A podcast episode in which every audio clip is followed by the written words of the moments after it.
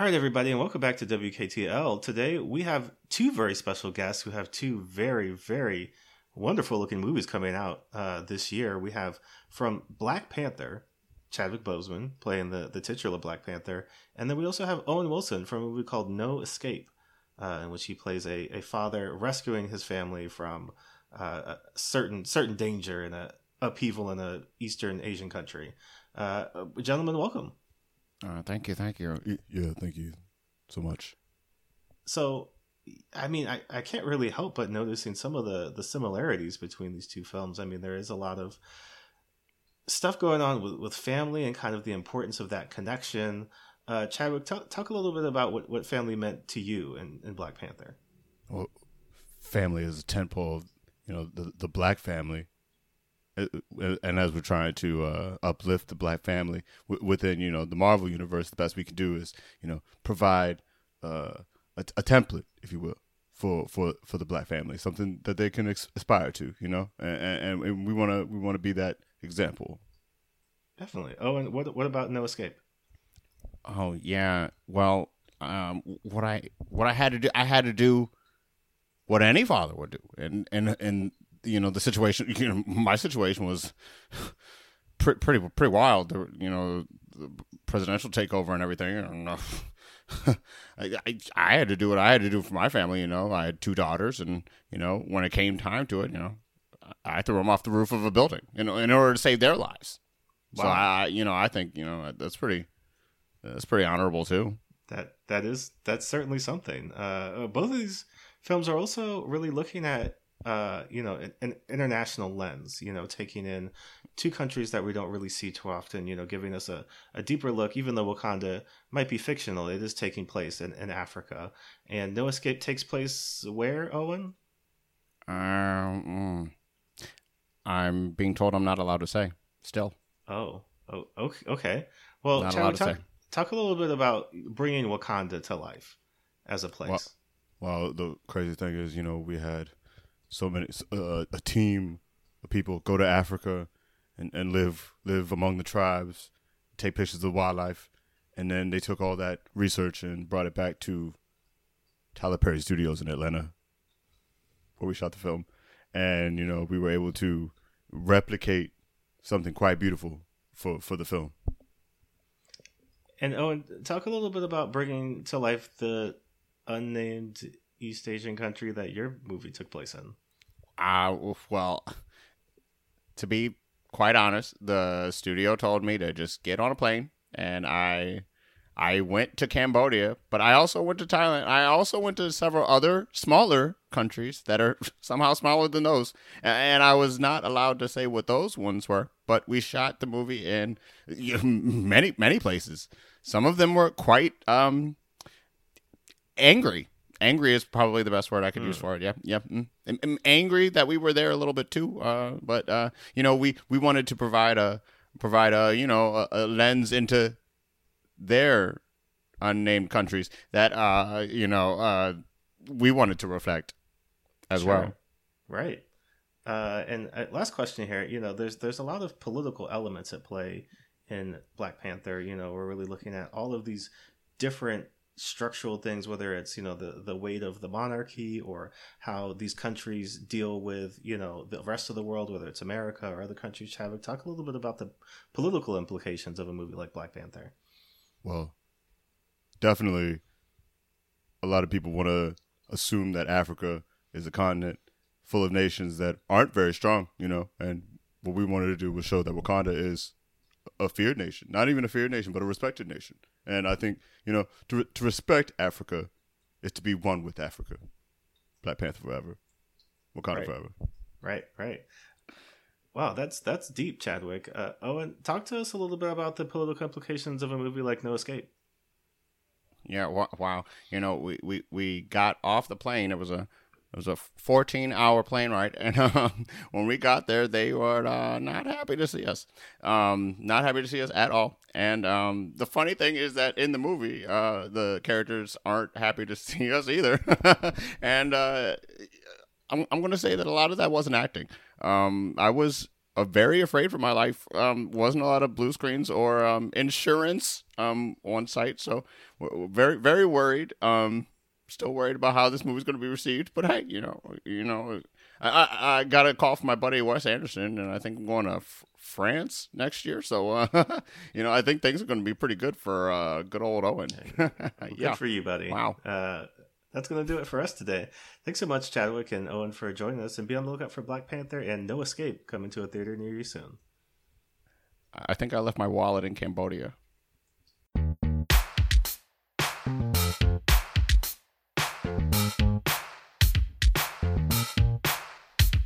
Can't save us. We don't want to be saved. You can't save us. We don't want to be saved. You can't save us. We don't want to be saved. You can't save us. We don't want to be saved. You can't save us. We don't want to be saved. You can't save us. We don't want to be saved. You can't save us. We don't want to be saved. You can't save us. We don't want to be saved. What's up, everybody? Welcome back to another episode of White People Won't Save You. This is a podcast where we deconstruct these white savior films and recontextualize them through a black and POC lens. I'm one of your hosts, Jordan Clark. And I'm the other one, Cameron Mason. And we've got a movie today that I, you know, the only way I could describe it is hate it. I didn't like it. I didn't like it at all. And I, I didn't like I, it. I, me and Cameron had the similar experience where we thought this was a different movie. Completely. And And, and we thought it, it- was the same wrong movie. yes, but it is. It's. Oof. All right, we'll get into it. But we're we're very happy to welcome our guest today, uh, who not only brought this movie to our attention, but I feel like has a lot of things that I want to hear. Because watching this movie, as offended as I was, I can only imagine. Uh, What was going through their mind as they watched it, but uh, she is a writer and editor. Uh, she runs the Prague Writers Workshop. Uh, this is May Ngo. Hi guys, hi everyone. Hey May. So nice to be here. Yeah, you're you're all the way in Prague, which is Yeah. uh, a world's away from us. But we we definitely appreciate you uh, joining us and taking some time to talk with us today. And I'm interested just in general. I mean, like from your journey. I know you know from Australia to Prague, and you know some of your telling us that you lived in um, you know a couple of different South Asian countries. Like, what has your experience been like?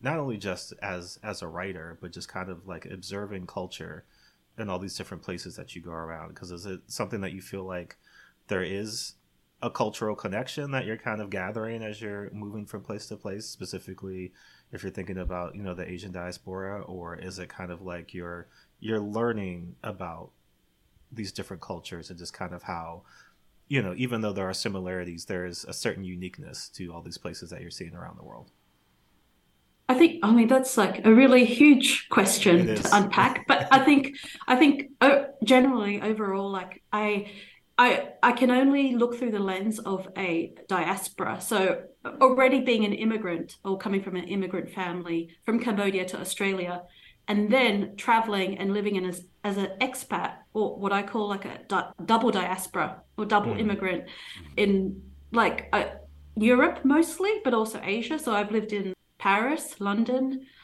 Singapore, Morocco, and now Prague. And and I think I think in terms of Asia and Southeast Asia specifically, living back living there and kind of visiting there often, it was it it's interesting. It, it's kind of like I didn't know that I needed that. In the sense that um, it was the first, for example, I lived for two years in Singapore and I visited Cambodia a lot for my work. I didn't know that I needed to be in an Asian majority country. I had never been that. I had never done that before. I'd never lived like that before. And it was like, oh, I actually really needed that. I actually really needed to be around people who look like me and who celebrated, for example, Chinese New Year. It wasn't something just done in the home. It was like, you know, the whole country did it. I was like, oh, this is what it's like to to be a majority. And there was a kind of kind of healing in that. And so, uh, you know, I can't separate how I experience traveling and living overseas and the expat experience from my experience as a kind of immigrant. And, and it's interesting because I met a lot of expats and a lot of uh, American expats, a lot of Australian expats, and yeah, a- and they definitely come from a different perspective. I I, I feel. Um, so it was interesting watching this movie. Uh, you know, it was very, very much from the perspective of a kind of white American expat, and brought up some trauma from because some expats are really bad. I, I, that I've met um, white expats, whether it's American or Australian or, or, or English. So uh, yeah, yeah, some some are pretty pretty bad in their kind of uh, uh, exoticization, Orientalism. Uh, yeah, their, their perspective. I mean, it, it, in a way, it kind of reflects um, how some people do act. You know, on, on a on a grand scale, but how some people do see the other. You know, when they travel, when they live in another country that's so different from their own culture. Yeah. Well, we've we've seen it a couple of times on the show where you know white people show up in a foreign country, specifically an Asian country, and it's just like uh, just like I mean, you mentioned it. We'll talk about it. Uh, you know, the scene in this movie where they arrive and it's just kind of like scenes of people living life.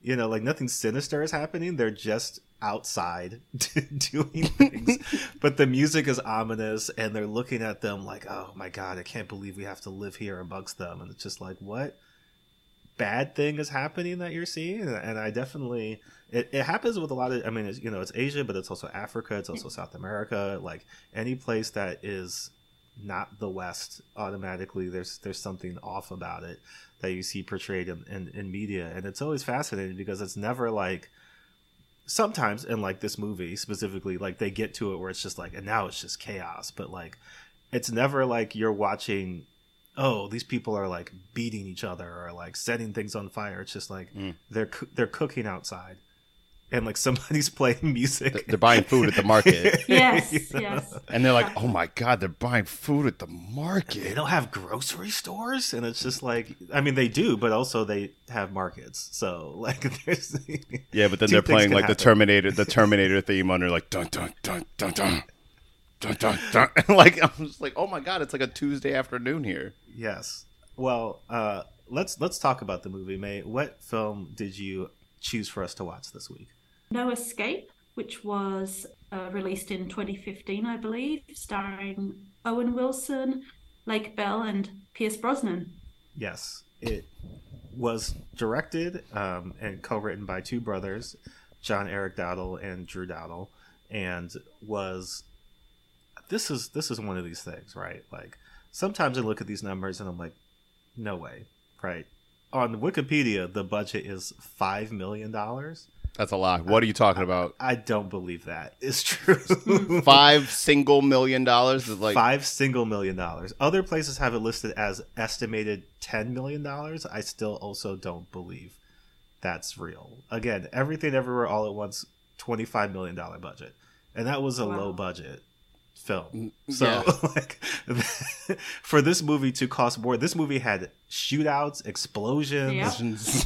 A, a helicopter fell out of the sky. Like for Yeah. it to cost five million dollars. And just the personnel at the at the end of the credits, there was so much personnel, like so many people Yeah. involved in that movie. I the mean, credits did go on for a while. yeah, were they underpaying the Thai actors and the Thai staff? Is that what it is? Like, I don't wouldn't be know. surprised.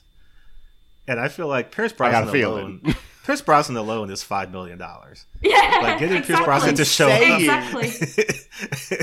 so, Owen, Mil- Owen Wilson's got to cost at least a cool three or two. so the box office is fifty four point four million dollars. Mm-hmm. So it made money hand over fist. But uh, we'll we'll talk about its reception a little bit because I think that is interesting. So yeah, me and Cameron thought that this movie was 2010's The Impossible, which is a movie about a similar situation, a white family in Thailand, and uh, tsunami happens, and they're trying to escape. And I guess that is based on a true story. I haven't seen that movie. I guess it was Tom Holland's first movie, so that's something. But like, this is not. this, is not that. movie where Owen Wilson I guess without any like research or any like just due diligence about the country he's moving to or the company he's working for, decides to uproot his family and move to a foreign country, not learn the language, not even learn where the embassy is, just show up for work and all of a sudden and this is this is something I, I want to ask because I'm not quite sure how to properly describe the people of this movie because the movie doesn't do any service to the people of this country by literally not even naming the country, Telling us where in, but also. You know, like the words that we kind of use to describe these things often are stigmatized in ways that I'm not quite sure what would be the appropriate language because it's like they're you could call them revolutionaries you could call them freedom fighters although all we see them doing literally is killing people so like we never hear directly from them about their wants or like somebody says something about blood water somebody says something about a country you know being enslaved by western capitalistic you know interests but we never actually hear from them what it is that they want or anything like that. So I I guess I'll just call them the people because that's might be the best way to describe them because it's it's they're not Pierce Brosnan will have you believe in his 5 second speech that they're not bad but we never see them doing anything not even like positive, but it like it is just chaos and mayhem and like you know, we never get any insight into what is actually happening. But I will do my best to describe what happens in this movie in five minutes. In less than five minutes, in five minutes or less, can he do it? it? We're trying. We're trying to get better. You know, it's a new year. we're, we're we're we're working on it. Um, Cameron, when you got the timer up, let me know, and I'll try to jump into it. Here we go. Three, two, one.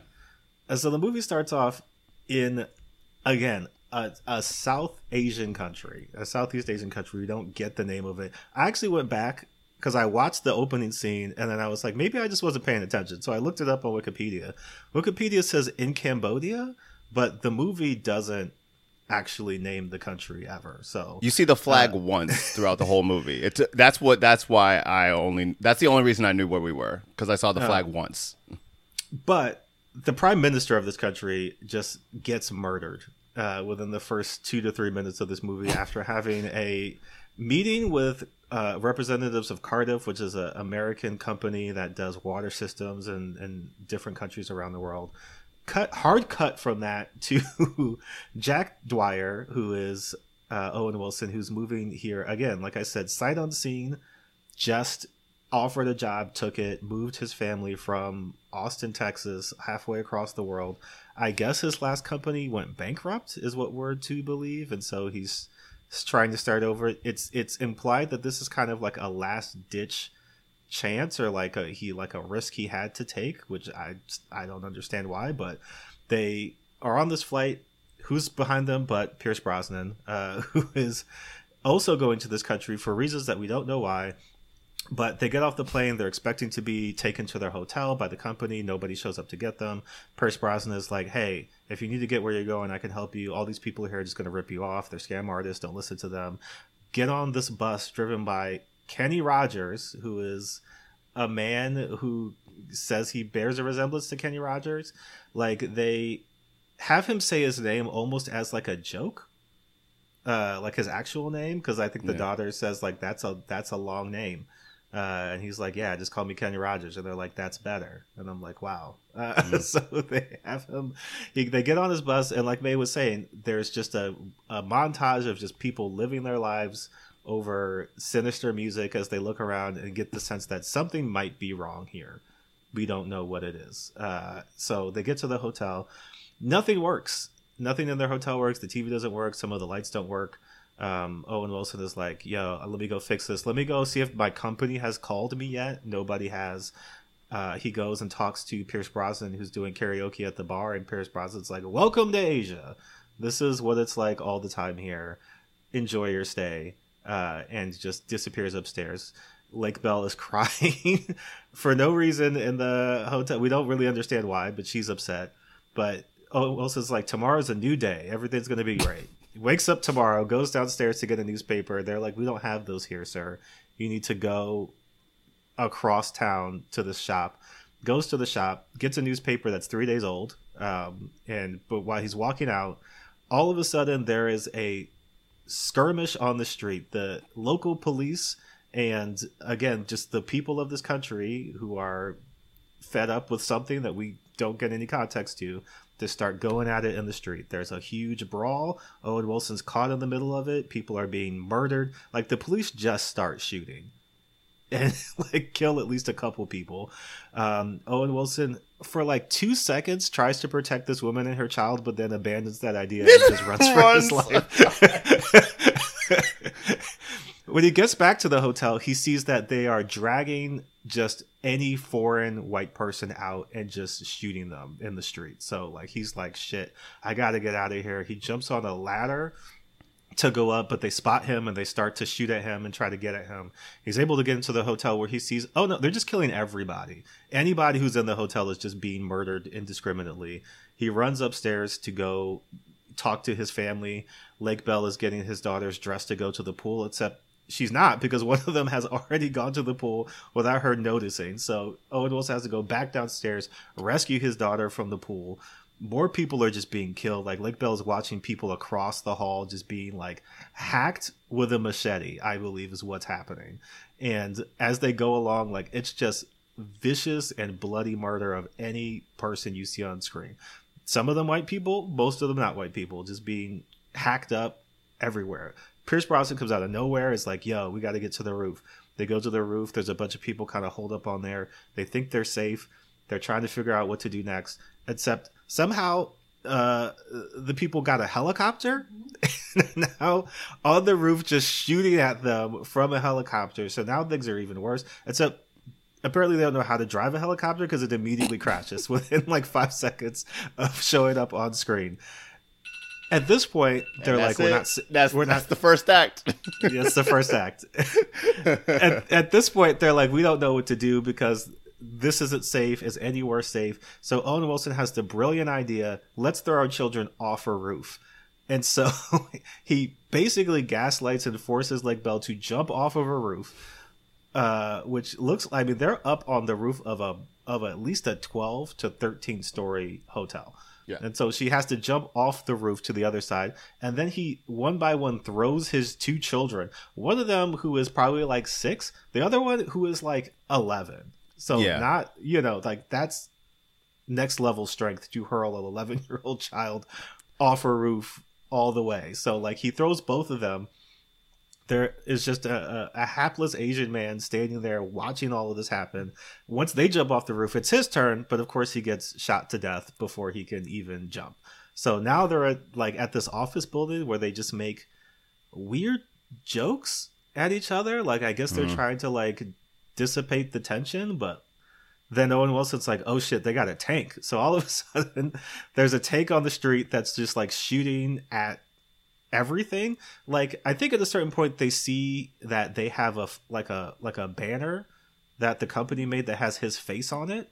And so it feels like they are literally just trying to find this one white man in this whole country. Uh, It's so important. so I love how he holds it up too. He's like, "You, my nigga, you, we're coming Like, for they s- you." They see him and they're just like, "Yo, we got to get this man. We got to we got to do anything we can to get him." So they blow up this office building. And one of the most egregious scenes of the movie, as they're trying to hide, Owen Wilson drags the body of a dead Asian man in front of the hole that they're hiding under, which was just gross. And so they're hiding under this hole. They're you know trying to wait Oh, it it gets out. grosser. Yeah, because then as they're getting ready to leave, there's I guess just one of these people milling around. Maybe came back to like rob people, is what it seems to be implying. Uh, and then Owen Wilson like sees him. He sees Owen Wilson. Owen Wilson like jumps on him and then like beats him to death. And Lake Bell is kind of watching it. I can't tell if she's like, oh, you know, if she's like, oh, you know, like her reaction is kind of like split in a way where she was like, I didn't know you had that in you, but like also maybe I should get a divorce uh, because I don't think I want to live with that man. But they managed to steal a scooter and they're going out in the street. They're kind of they're trying to find their way to the American embassy, but as they turn, there's just like a, a parade of people marching down the street. For some reason, Owen Wilson, again, another one of his dumbass decisions, says, let's just go through all of these people. They'll let us by because even though clearly we are white people, our, our arms are not covered. Uh, we have blonde hair. Big old blue eyes. They'll never notice us if we just cover our faces. And so like they try to go through and another weird moment that I can't read what the movie is trying to tell me. Yep. The, their bike flips mm-hmm. over. They they pick it up like one of the people in the in the march picks it up, but then looks at Owen Wilson, clearly recognizes him as a white man, and seemingly has a conflict of interest of whether or not he should out him as Yeah. I, I don't understand what was supposed to be happening there. But anyways, he lets them go. They go to the American embassy. Somehow this this uprising has overthrown the American embassy and there has been no response to this because it's just people are dead and they blow it up. Uh, and so Owen Wilson continues to run, runs into this elderly man's garden who's just minding his own business. But Owen Wilson forces his way inside and says, I have a family. And this is where, and the second most egregious scene of the film, they get ambushed by more of uh, more of the people who are, you know, uprising, and they one like are gonna rape Lake Bell, like, and they're gonna make Owen Wilson watch. Uh, after they've already brutalized the man who owns this garden, and so like, of course, Pierce Brosnan and Kenny Rogers show up. They kill everybody. They make some jokes. They take them back to their safe house, and have them, you know, kind of stay out for the night. They say, "Hey, we're gonna get on a boat. We're gonna go across over here to Vietnam, which is just over there across the lake. Uh, so we're just gonna go there. Give us a couple hours. Also, w- you're eating dog because you're in Asia, so of course you have to do that. And then also, I am complicit, and you're all complicit in the events that are happening here because you're working for a company that is intentionally exploiting the people of this country in order to force them into basically slave labor. And says the line something something along the lines of they're just trying to protect their families like you which is like huh? Because i at no point in this movie have heard them say anything. And purposefully this movie is one of those like in west side story the um the newest one like they don't translate as a way of kind of like challenging the viewer to make you in context kind of try to you know get a sense of what these people are saying in conversation. In this movie they don't translate as a means of fear. Like you're supposed to be scared that you don't know what these people are saying and it's scary that they're not speaking english because they could be saying anything right? And like it's scary that you can't communicate with them. And so like for them to try to make an equivalency between the white family trying to escape and the people who seem to just be hacking each other to pieces with machetes is a wild leap that I don't think the movie executes at all because ex- like the next scene is they're being shot at on the roof. Of course, Kenny Rogers, the only I guess quote unquote good Asian person in this movie, gets shot in the head, and then Pierce Brosnan inexplicably with a pistol from I'm gonna say 150 yards away shoots a man in the head. And they run into the streets. Pierce Brosnan has been shot a couple times. He's he's telling them you have to go. You have to run. I can't be with you. Sacrifices himself. Only next to the scene where they throw a child off the roof the most ridiculous scene of the movie where he on his knees Yes. faces down a speeding truck with a pistol, shoots the driver in the head, and then just gets rammed through. And like that, I guess gives the the family enough time to escape. They almost get out. Owen Wilson is haggling with a man about shoes and a watch when he gets ambushed by, I guess, just the leader of this. It's the leader of the dude. him, Yeah, it's the leader of the crew has been like chasing them down. who also doesn't have a name. He don't got a name. and No. and uh, again it, it doesn't make sense because it seems like he, it's not even about what originally this all was about now it's just about making this man suffer because he's like your daughter is gonna shoot you and then i'm gonna kill her because reasons. And so uh, while all of this is happening, it gives enough time for Lake Bell to like slam him in the head with a piece of wood. Owen Wilson kills everybody. They get on a boat. The Vietnamese government is like, please do not come here. You're not welcome here. We don't want you to be here. Turn around, go back to un- unnamed Asian country.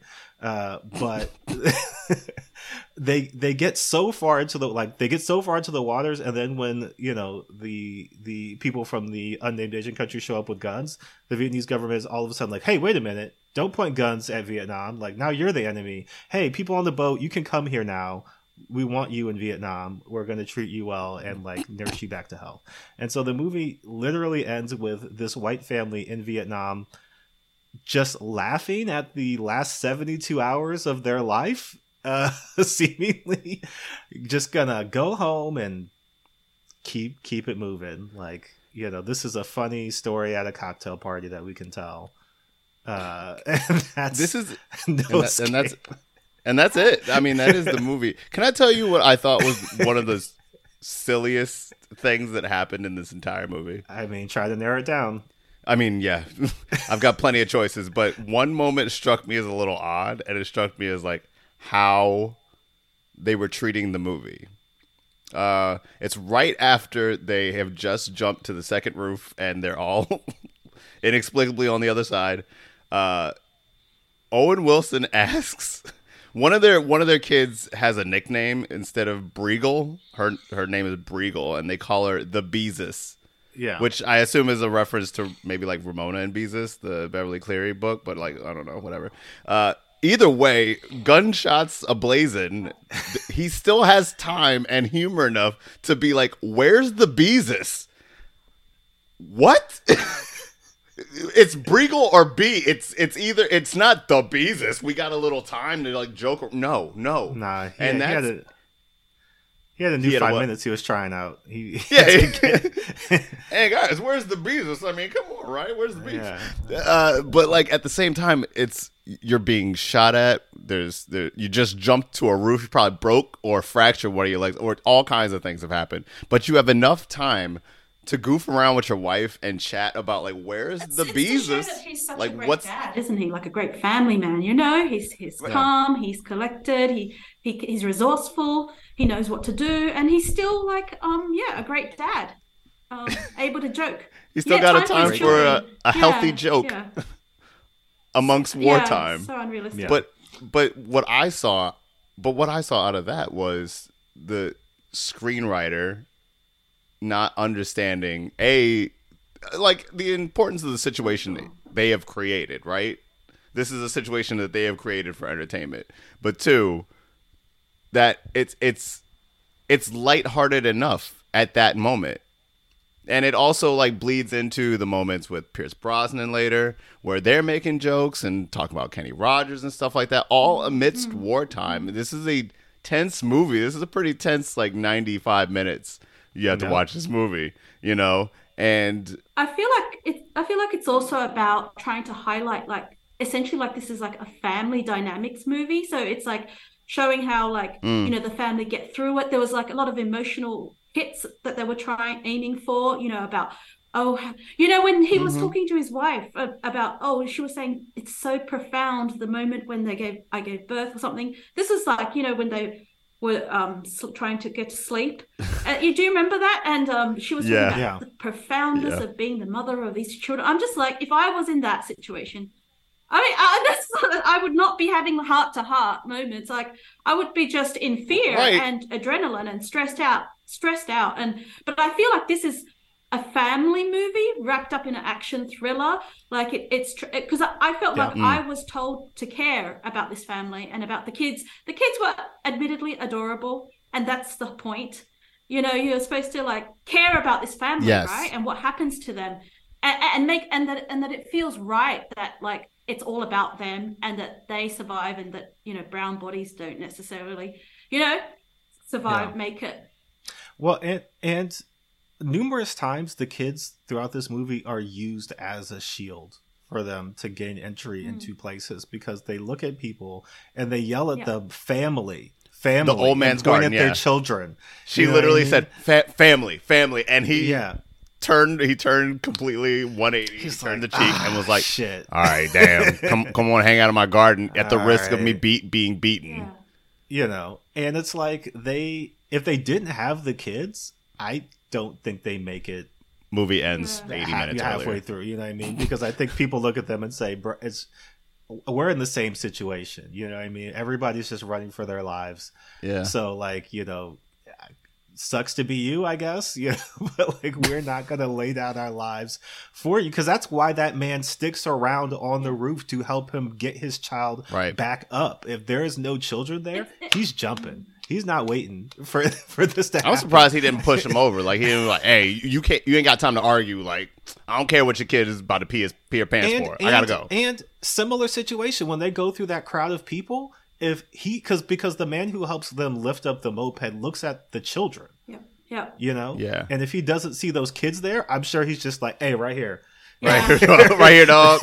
Right here. I got a David right here. I got a Chad right here. It's really about like the primacy so of the American family, right? Like that this is so important Yeah. that mm-hmm. you know even like these barbarians are willing to protect them in in in some situations. You know, like that's how important the Yeah. family is. Yeah, uh, yeah, that's why I think it's more a movie about fam the American family, um, rather than anything. And and the, the rest is just the backdrop.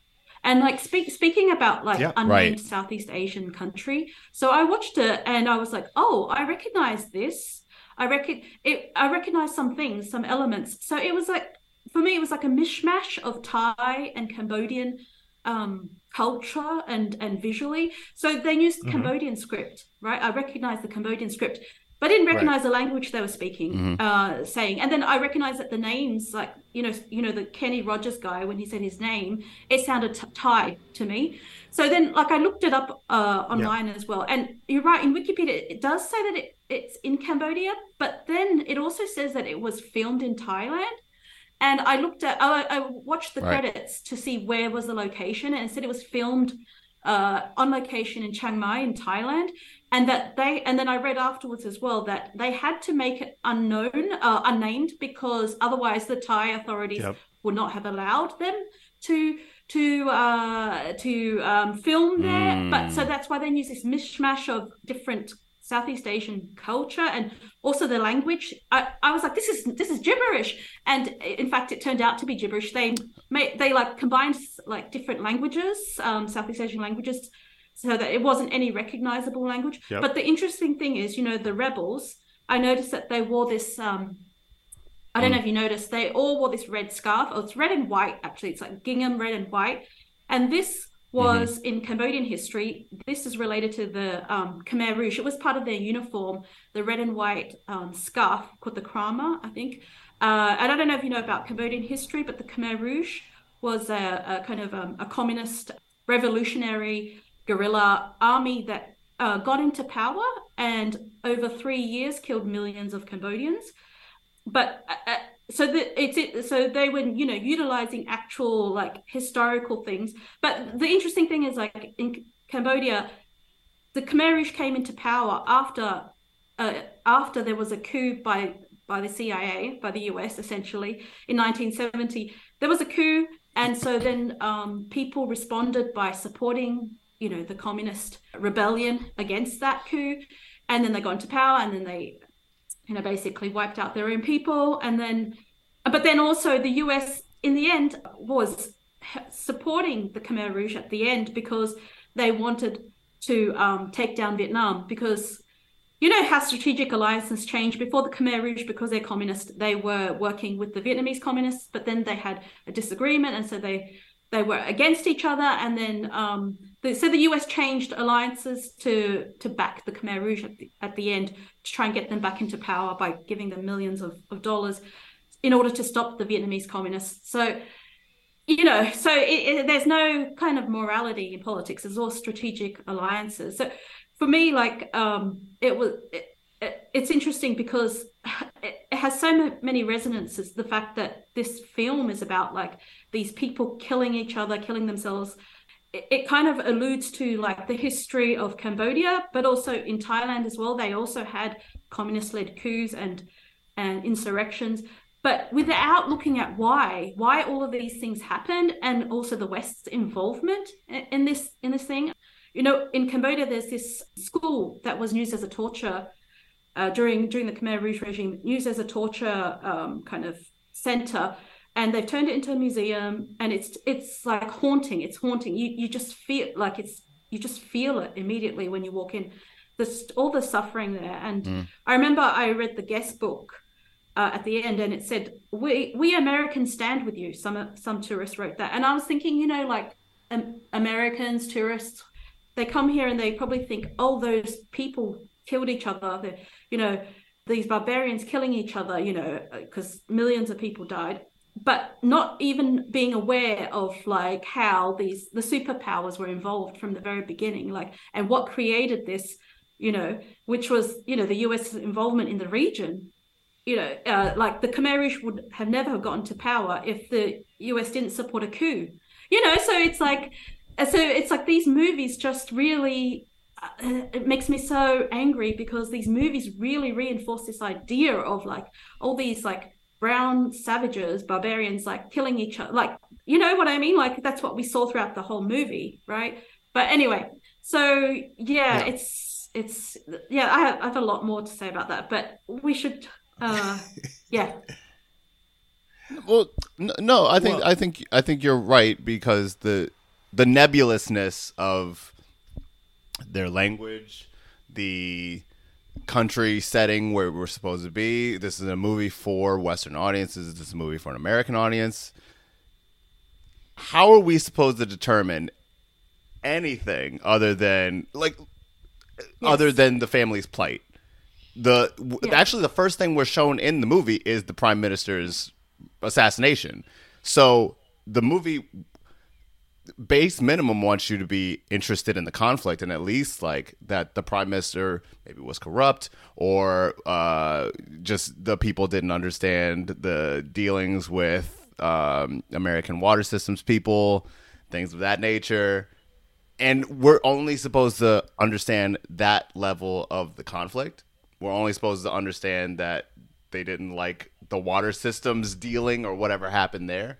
But then we're subjected to the rest of the coup. We're subjected to the rest of the violence. We're subjected to uh, the overthrow and all that. And we have no like kind of way to gauge like are they right? Are the are the people right? It's not It- about but them. that it's not. A, yeah, it's not about for- them. It's the about the family. It's not about them, right? like Exactly. That first scene, the opening scene of the assassination of the PM, it was really decontextualized, and it was really just to get us scared. I mean, you know, that's terrifying, right? Just get us scared. Right. Yeah, Because you yeah. see the rebels it- standing yeah, over his it- dead body, and you're just like, and it was very Oh, they mean business. You know, how um, that I guess waiter, I don't know, the the guy in the suit who kills himself at the end, rather than Yeah. and it was like very Yeah. stylized, like the blood splattering. So I felt like that was just totally about getting us scared Yeah. and um, prepared for the ride. And then the most important thing is the family, like that we see in the next scene. Yeah, and you know, Yeah. like that thing about. I mean, I think it's that's what's disgusting is that it uses like, you know, country, a country, several countries' real histories, just as the backdrop. You know, for for the most important Right. thing, which is is this um this family's like struggle to survive, and you know that touch. There's a touch of liberal guilt, you know, in the sense in the one minute conversation that. Brosnan has with Owen Wilson about the reason the reason for all of monologue, this, and it's yeah. like no it doesn't it doesn't like erase or outweigh everything else that the movie is saying through its images uh and, and through the storyline um you know it's like for me it's like oh, i can't get over like how image after image that we have of the kind of barbar- brown barbarian you know like cutting people down and and torturing people. And i was just like it was relentless you know? And um yeah that's Yeah. so that's so Yeah. problematic. I don't uh, i don't understand like how in 2015 that could still be kind of produced you know the, the way that, that brown bodies could still be used that way you know? And um and and it's like the idea of like Yeah. the american being persecuted you know? Th- it really plays on the trope of the fear for white people that when they go overseas, white Americans in particular, that they're going to be persecuted, that they're going to be targeted, which Owen Owen Wilson is. His There's a face target, is literally they'll on a banner. targeted. You know that they're carrying around, and it's like how ridiculous is that? Like, why would they? Like, why would they carry around his his picture to, and just to take just to like chase after him inexplicably? but it's also deliberate. It's Yeah. also deliberate. Yeah. We're painting a picture here, right? Uh, They're down on their luck. They're just regular Americans who are maybe going through some kind of strained marriage of some sort. Of some sort, you know, his business went under. This is like their second, you know, hail mary attempt at like some kind of success. And then when they get over there, they're immediately persecuted, and immediately the the the center, Yeah. right? The Yeah. center Oh, yeah. of this Yeah. inter inter uh, um It's all about them. intercontinental argument. Or Yeah. this intercontinental feud. And he had no idea and he had no idea. So this is the fear this is like this fearful mentality that they're trying to place on like the Western audiences that like exactly like when you go over to Cambodia, if you go over to Thailand or any of these uh, small Southeast Asian nations, that y- you might have a target on your back just for living your, you know, strained and and incredibly weighted life that you're living, I guess. yeah, it almost like plays on these the fears that Americans have, Mm-hmm. not just in America, but the, the expats that I've met over here. You know, I've I've heard people say about how like, oh, it's so hard to travel on an American passport, like they feel targeted, and um, you know. But, but it's also like I think almost like a subconscious awareness that yeah, like the US has done shit overseas, you know, and so like being a kind of a foreign intervention that has made people like kind of hate Americans. Like I feel like there's that as well, you know, and it's playing really on this this um, fear that some like people have, you know, that they hate us because of our freedoms or, or because of whatever. Uh, uh, or, uh, Well, it's an- yeah.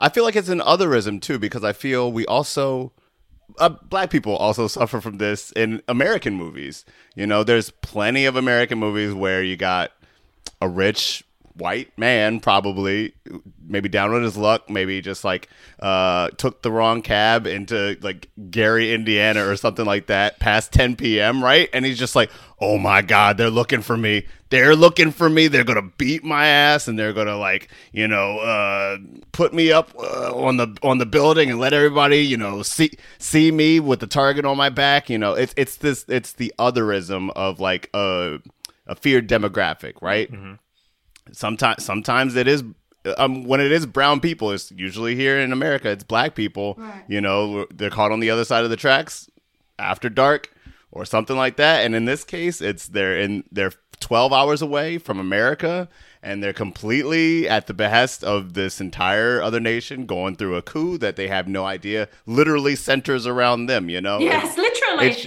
with his face on the banner. It's all about him, right?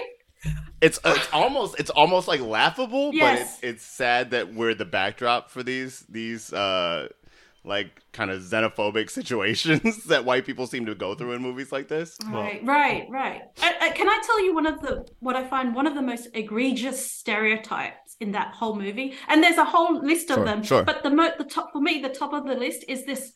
Oh, dare I say it? The the scene where um, Annie, the wife, is about to get raped, and this the fear of white women being raped by brown men.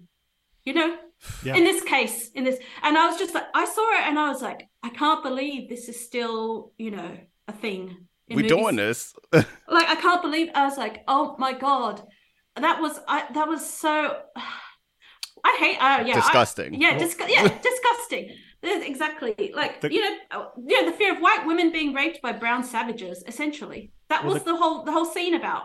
the crazy thing about that whole situation too is that the next scene right like the one that you were talking about may where they're like laying together uh like trying to get some sleep she's not upset about that like the rape is like she's forgotten the rape know. Yeah. it's, I it's know. the- like i thought that's what was happening i was like oh my god It's you know, crazy. she's, like, you know because this is a media trope time and time again where you know like rape is either used as like the worst thing that could ever happen to a woman uh Yeah. but then never brought up again like a woman will be raped or like attempted to be raped like the only time i've ever really seen it done in a way that at least made sense was on the sopranos uh where you know the the uh, psychologist was right, but then like that was like a reoccurring thing in her But story. that be, that became a plot You know device I for mean? her. It wasn't like a thing where it uh, was like for the rest of the season. for the rest of the yeah for the rest of the sh- every time she was And on the rest of the show. like it wasn't like a thing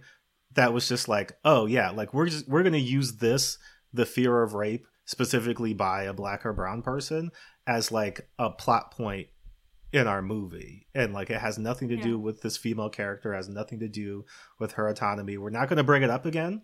She's never going to think about it again. But Yeah. like in that particular scene we want to make you feel the horror of what might happen. I want to say i've i've been really enjoying this conversation because there's there's something i want to tell both of you. And this Lay is on coming from the directors.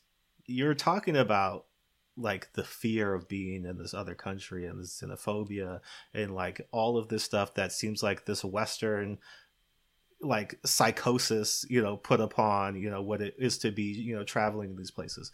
One thing to note before i get to this and that is that the director of this movie John Erick Dowdle, is known primarily for horror films right? He directed uh, the poughkeepsie tapes quarantine devil as above so below all of these are different variations of horror mostly like found footage horror films devil was like the one it was a M. Night Shyamalan written film that he directed um, but he is primarily a horror director the Hmm. inspiration from this movie comes from a trip that he says he took with his father to Thailand where 2 days before he read in the newspaper that there was a coup happening and called his dad and said, Hey, should we still go here?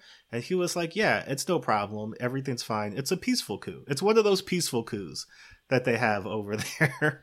they they went over to Thailand. There was a, you know, increased military presence in the country, and he said the only thing that he could think about is what what if it wasn't? And what would happen if a man was here with his family and his kids? And what would they have to do to survive that experience?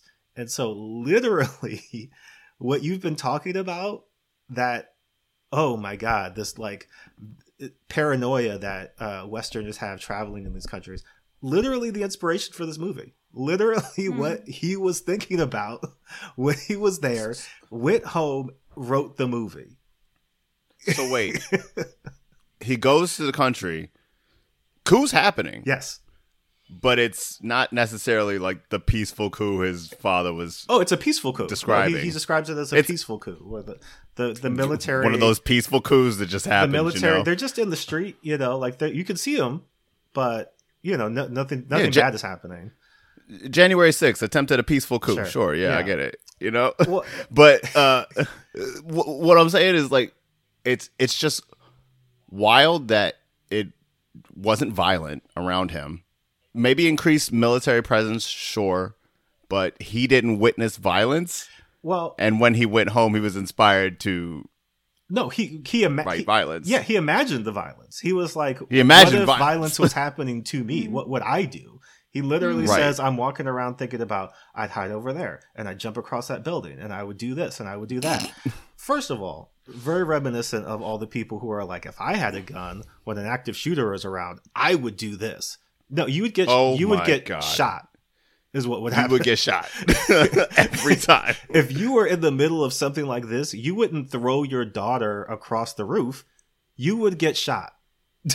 You- or you throw your daughter across the roof, and then you'd be like, "Damn, my daughter didn't make it to the other roof." or I can't That jump sucks. across a roof, or a, a myriad of other things. And I think that there's a certain fantasy in people's Hmm. minds. Like I've been in situations that aren't life or death, but are like fairly day. I've been in like a car crash and like some a other little, things. little dangerous. yeah. Yeah. and like I've never been like, you know what I would do. I, you know, I would be like, I don't, I don't know. I have, I literally have no idea what I would do. You know what I mean? I can't even, I don't even, it's not even that I even want to imagine what I would do, but I certainly know that I would not become an action hero. Yeah, yeah. I would just do what I had to do to literally survive. But think of like the almost the arrogance and the kind of self-centeredness to say like oh a coup has happened in a country something you know that could be devastating or think of the worst case scenario coup that is devastating and think about what i would do or someone like me would do you know like uh, like it's all about you you know like um and, and Well, it's and- my face on the banner. It's my, you know. yeah and- not just uh, like what i would do but that that guy owen wilson like is the hero right like he's uh, somehow magically able to overpower you know three four five guys you know and, and Three Brosnan three guys well. that are on his shoulders. Yeah, Owen yeah. Wilson is built like me. yeah yeah it's like who thinks of making like a superhero action movie out of something like that is like very real uh, actually happens and it, people die you know people die and uh you know but it's it's because they're brown bodies. That's what that's my cynical opinion. It doesn't matter. I mean you know if it was you know it, these people you know aren't really people in, in the same sense that we are people. That's that's the feeling that i got from the movie. And also you know the thing about Sure. the coup like thing about history and coups yeah of course that region has had a history of coups. Yes it's a real thing. It it's not just you know a stereotype. It's a real thing that happens but my point is that it's the movie just uses it as a backdrop for it. That's the problematic part. It's not interested in it. It's not interested in what's happening over there why and all this. It has no interest in the people there. And it just wants to use that as a plot device you know as a backdrop to the real story about this american family this kind of all american good family you know he owen isn't owen wilson like the best dad ever you know he's able Yeah. to joke with his kids during the middle of a like life-threatening crisis you but know. he's willing to uh, kill for them too. You know, he's Yeah, willing to Yeah. do exactly. whatever it takes. Oh, willing to yes, murder yes. And that's several it. times. And that's the other thing. It's like, like he, they slowly become savages because of the savages. You know, like you know, like you know, when he kills, Yeah. you know, he's forced to kill, right? He's forced to kill to save his family. And same with the woman, the um Annie. She has to like, you know, when they've got her kid, Mhm. you know, trying to force her to. She's like, you know, hacking away at the body. So it's like all these like really nice Americans who, you know, gradually have to because of the circumstances become as bad, you know, uh, Well, O- killers. Owen, Yeah, Owen Wilson. Both those moments are so whack. Owen Wilson in that conversation with Pierce Brosnan says, "I killed a man," and Pierce Brosnan says, "You do what you have to to survive." Yeah. You know Right. what I mean? Like it's not like, yeah, that's you know, this is a terrible situation, and like you know, it's just like, no, you did the right thing. You You you, did the- you yeah. killed him, and that was good. And you're gonna have to kill more Well- people to get your family out of the situation. And I'm emboldening you to go and murder as many people as necessary for you to get on a boat and get to Vietnam. And it's just like, wait a minute, because in the last sentence, you just told me that they have as much justification for Yeah. killing you. Yeah. But now it's just like, but but in the same breath, you can say you justified murder. Right. Like it, both, and also both of those moments are played for the exact same emotional output, which is like you know both of them are driven to kill by necessity, right? Owen Wilson's driven to kill because the guy is like he's gonna be like, hey, they're over here. Yeah. Yeah. And he's like, shush, you gotta be quiet. You know, I want to bash you with this lamp. And then he ends up bashing him with the lamp. Uh, b- blood all over his face, right? And then he gets up and he's like, ugh, I can't believe I did that. And the wife is like, oh my God, I can't believe you did that either, but it's kind of sexy. I don't know how I feel about it. and, and then uh, later, later, there's the moment where the leader dude has the daughter, you know, with the with the pistol in her hand and uh just pointed at Owen Wilson's face and like the mother is like, I'm driven to do what I must do and she runs over and it's like, Hey, I got a machete, blam and like hits him and again like hits him way past the point of death, right? Like they do that thing where I'm just like, I'm just hacking at nothing because the emotion is so strong. Blah blah blah and as she gets up, she's like, I'm a mess too. I'm a mess. I'm okay, I can't believe I did it. And both moments are at opposite ends of the movie, right? Like one's in the first act, one's in the third act, and they're both played for the exact same moment of like, I can't believe I murdered to save my family, right? And that's like the only reason that they're driven to like savage moments is like I had to do this for survival. Even the little girl has to she it when they're uh trapped under the dead body in that little hole, like they and they're trying to stay quiet, and the little girl's like, I gotta pee, and she's like, Okay, but for survival's sake, you gotta pee on yourself, and she's like, I can't do it. I could never pee on myself. Uh, I stopped wearing diapers five years ago. She's like, No, no, no, no. You gotta keep doing. it. You gotta keep going right now. You gotta you gotta pee yourself right now, and all of it's to say like you're you've been driven to just like pure savagery Yeah. because of just this one situation. You can you only need to do that once for an audience to get it. Yeah. But this movie makes you, you go through that moment at least three, four times Oh yeah. Yeah. to just just to say yeah, just to legitimize that you needed to get out of this country. You needed to you needed to save yourselves. And it's it's such like the first idea as a writer. It's it's such the first idea, you know? Like it's not the oh well, what if he did something else or what if she did something else or what if they were able to escape some other way? Da da da da da. Like what's what's the second idea? What's the third idea? Like none of these moments are given any other nuance. Yeah. Actually, their specific this their situation isn't given any nuance, and the situation of the actual coup that's happening in the nation isn't given any nuance. And I, I was thinking about this earlier, and I'm not trying to remake the movie yet or at all, really, but I'm just thinking like you could have it both ways. You know, they they could still be trying to escape the country, you know, and still you know caught amongst violence, but how could they observe the situation? Not necessarily for them to decipher it, but for us as the audience to have some sort of like because if Pierce Brosnan is going to deliver this monologue later in the movie that says, you know, both sides are bad, right? Yeah. Both sides They're are very bad, bad both people sides on both going- sides, Cameron. President Trump back again, you know. Like, but like, it, if if you're gonna have that moment, if you're gonna have the both sides of it, right?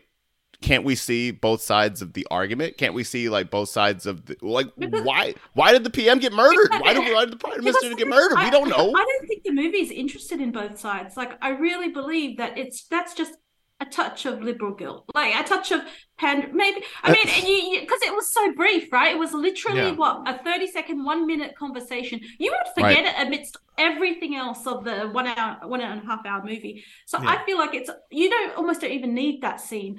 And uh, so I don't think like they're even attempting to have the both sides kind of thing. And, and you know when yeah, I was still thinking about that girl smells like pee the whole time. And um, you know when Brosnan says, "Oh, the only way to escape is to go across the border, across the river, uh, into Vietnam, and they have to give you asylum once you get there." I was like, "Why do they have to give you asylum? Like, have Right. Americans given asylum to people who arrive there? there? There is no have to. It's like they don't, they don't explain it. They don't explain it. They just assume." And of course, they are given asylum. You know, they, of course, they're accepted at the Yeah. end, like I knew they would be. But I was just That- like, "This is bullshit." And uh, like Americans don't give asylum to others. Why are you assuming that they have to give you asylum? That they're going to give you asylum? Yeah. so- Yeah, can we can we talk about like the the logistics of that moment? Oh yeah. the, basically two- the two second and final river moment in the ride- moment. Two minute Yeah. river water. it's it's such an insane set of circumstances, right? Okay, so they've just they just murdered the gang leader, Well, right? Let's, And- uh, and, let's, like Bell's let's, like, let's rewind before that. Owen Wilson yeah, sure. tries to just take a boat. The man who owns the Yes, boat is Oh, literally yes. right there watching him. he's like, oh, whoa, whoa, that's my boat, baby. What are you? What are you Owen doing? Wilson is like, "Oh, that's your boat. Uh, here's a gold watch. Do you want that?" okay, I like It- I like watches, but I think your shoes. Right. And immediately he's like, shoes are okay, dope." yeah, the watch and give me your shoes too on top of that. You know, and it's like that moment of like it's it happens in a lot of these movies where like white people need something and then, you know, the the local person is like, "Oh, I'm going to get everything I can out of you. Like I'm going to I'm going to Yup. rip you off and milk you. Like give me that's not enough. Give me your wallet, give me your shoes, give me your shirt, give me, you know, whatever." I want the watch. you give me the give me the New balances and Balances. so it's like he's haggling with this guy almost like in a moment of comedy over Crazy. his shoes Yeah. before Crazy. he's supposed to get on this boat and then go but then the shoes almost get that man killed because they're like right. oh you're wearing the shoes of the american man that we've been chasing you obviously know where he is so now like you're gonna get shot too you know and it's just like this is insane so all of that happens then the, yes and then they're on the boat. Yeah. This this crazy that's it and also this that whole moment is incredibly tense because after that is the moment where you know the daughter is forced to like point the gun at her father and then lake bell like Brains that smashes dude, yeah. that guy's face. Yeah, brains him with a machete. Yikes! Whoa! And that all happened. Okay, so you know that's enough for anybody watching this movie to be like, "Golly, like enough is enough," right? They get on the boat. They finally get on the boat. Owen Wilson got shot in the arm, so he can't even like fully, you know, like paddle the boat. Yeah. Mom's up front doing like the heavy paddling, and the daughters are just like, "Oh my god, I don't even know what country I'm in, but I'm in a random boat on a river." So they're going down river, right? And it's things are looking good. This is near the end of the movie, and then finally the rebels show up at the last moment. They're like, "Oh damn!" They see him, and then they got a light on them too. So oh, they're definitely messed up. But then they pull up right on the Vietnamese border. The Vietnamese border is maybe like hundred feet away or hundred, you know, hundred yards away or something like that. They can see it. It's got a big. It's also got a big old sign that says Vietnam on the bridge. and like a big I- yeah, like a big I love that. yeah. Yeah, just yeah, in it's case like, you hey, just in case you, you didn't know what country we were trying to get to this whole time, it's Vietnam. Uh, and the soldiers are on the bridge; they're lit up, and then the soldiers and the rebels have a moment. The soldier, the soldiers are telling the the people on the boat, the family, do not come to Vietnam. They're shouting at them, they're screaming at Yeah. them. Do not come to Vietnam. Your vote is literally your boat is not allowed in Vietnam. You do not have permission to enter Vietnam. They say it several times in And Owen Wil- Repeat. Owen Wilson indignantly is like, "My family is coming to Vietnam." American He says it, yes. American family here. No, Jordan, Jordan, say what he says. Say My he says. family is coming to Vietnam. We are, We are coming to there's Vietnam. nothing you can do about it.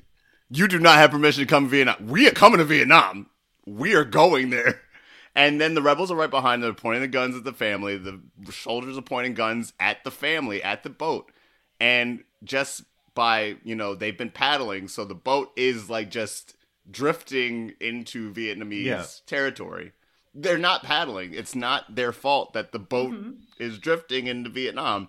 And at, literally, the boat just drifts into the border, and suddenly the soldiers are pointing those guns at the rebels, and they're like, "Hey, hey, do not, don't shoot that boat, and don't shoot us, because if you do it, we will consider it an act of war." And the rebels is like, "Damn, we don't, we love bloody, violent coups, but we don't like war. So, Well, it's all right, peace out." it's wild because one, hmm.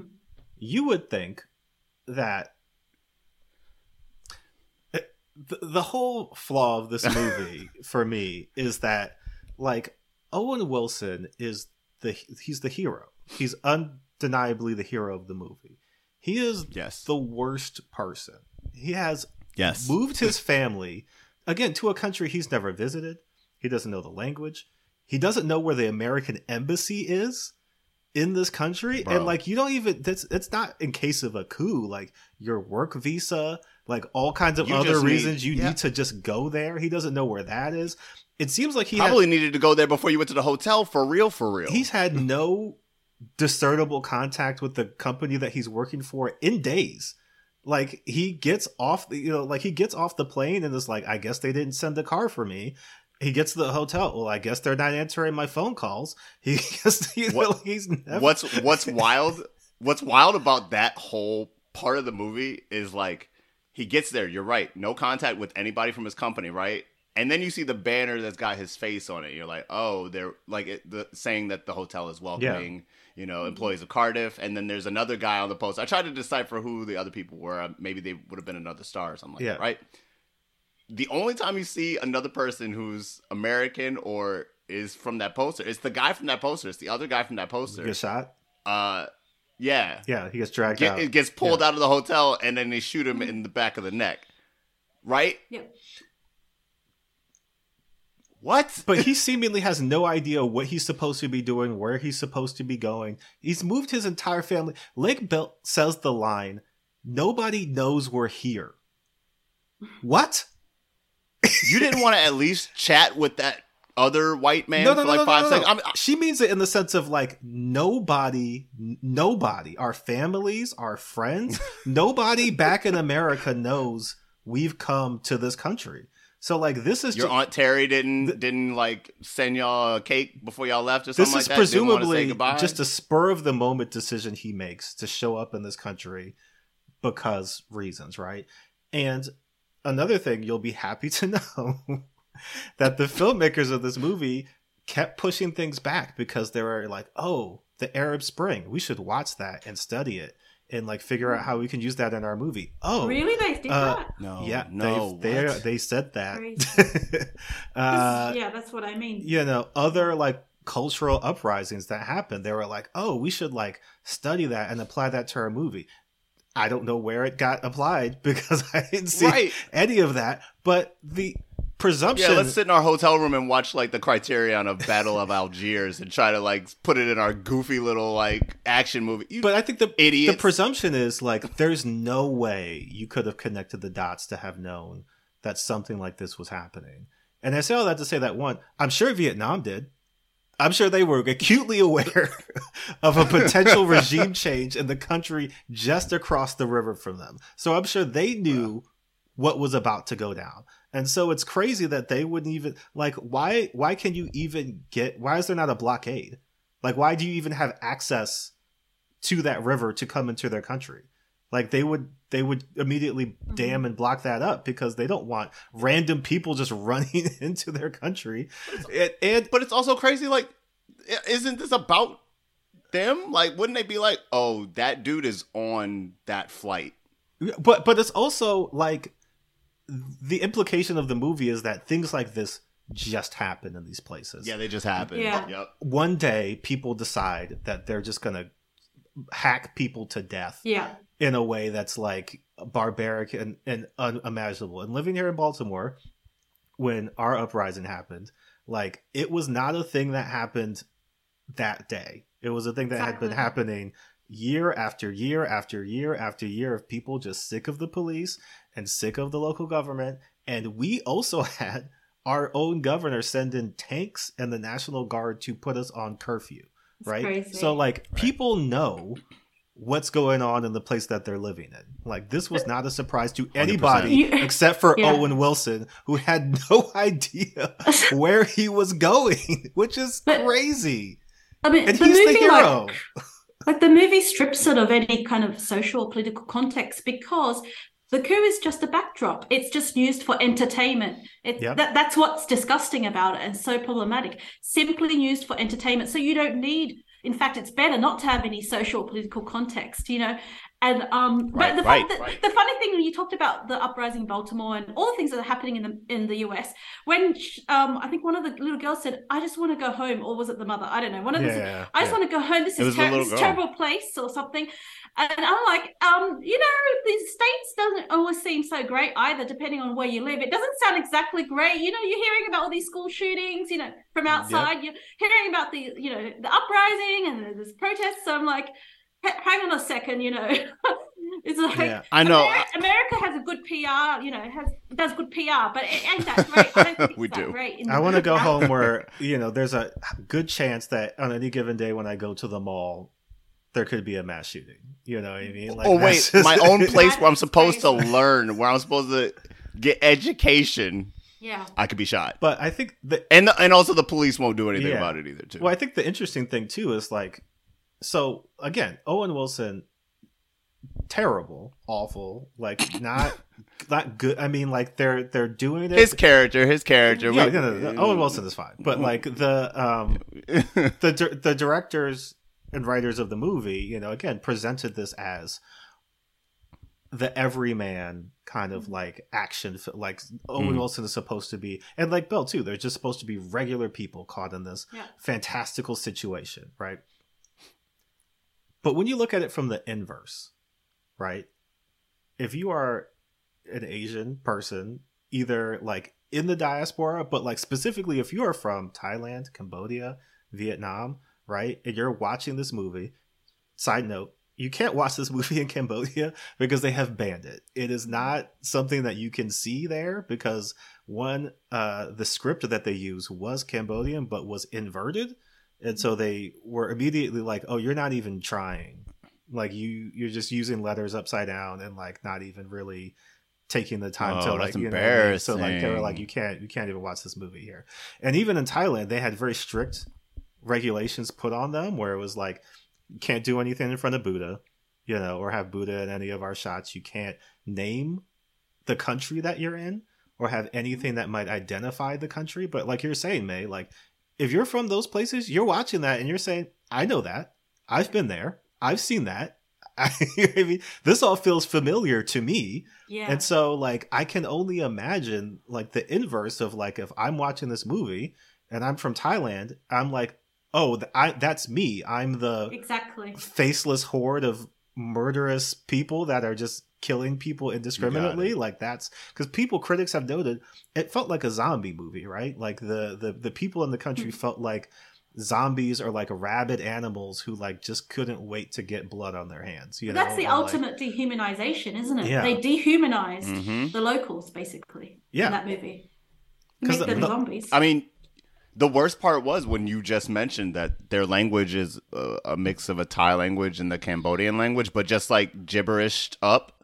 yeah. That's It- that's It's maybe the worst thing you could possibly do. Like, right? To take away their language, to take away their form of communication. Yeah, it says that the language they were speaking is a combination of uh, Laotian and Hill Tribe and other local languages that they kind of like, I guess, mixed together. So, I mean, that was part of the agreement they made filming in Thailand is that they can't speak Thai or any recognizable dialect that might tie it back to Thailand, but also like the fact that there was no subtitles, right? Yeah. Like you didn't know what anybody was saying Yeah. Yeah. and and the fact that like most of the people kenny rogers gets the most speaking lines in the movie of any Yeah.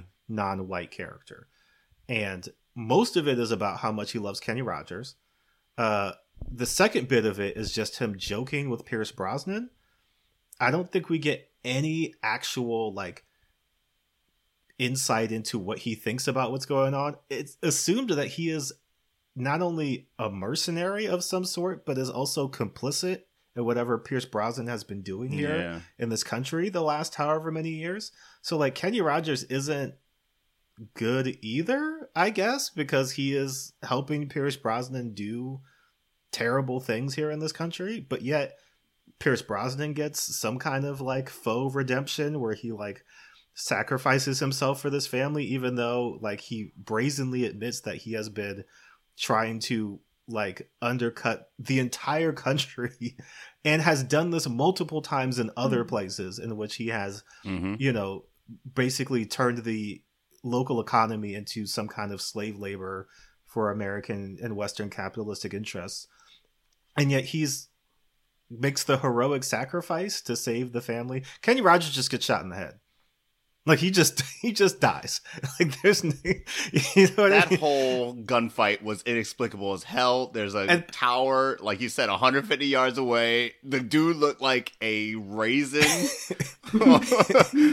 and was just like, pop, got him. I was like, really? But man? Pierce With Brosnan, a pistol? Pierce Brosnan just kind of looks down at Kenny Rogers and says, mm, and then keeps it moving. Yeah.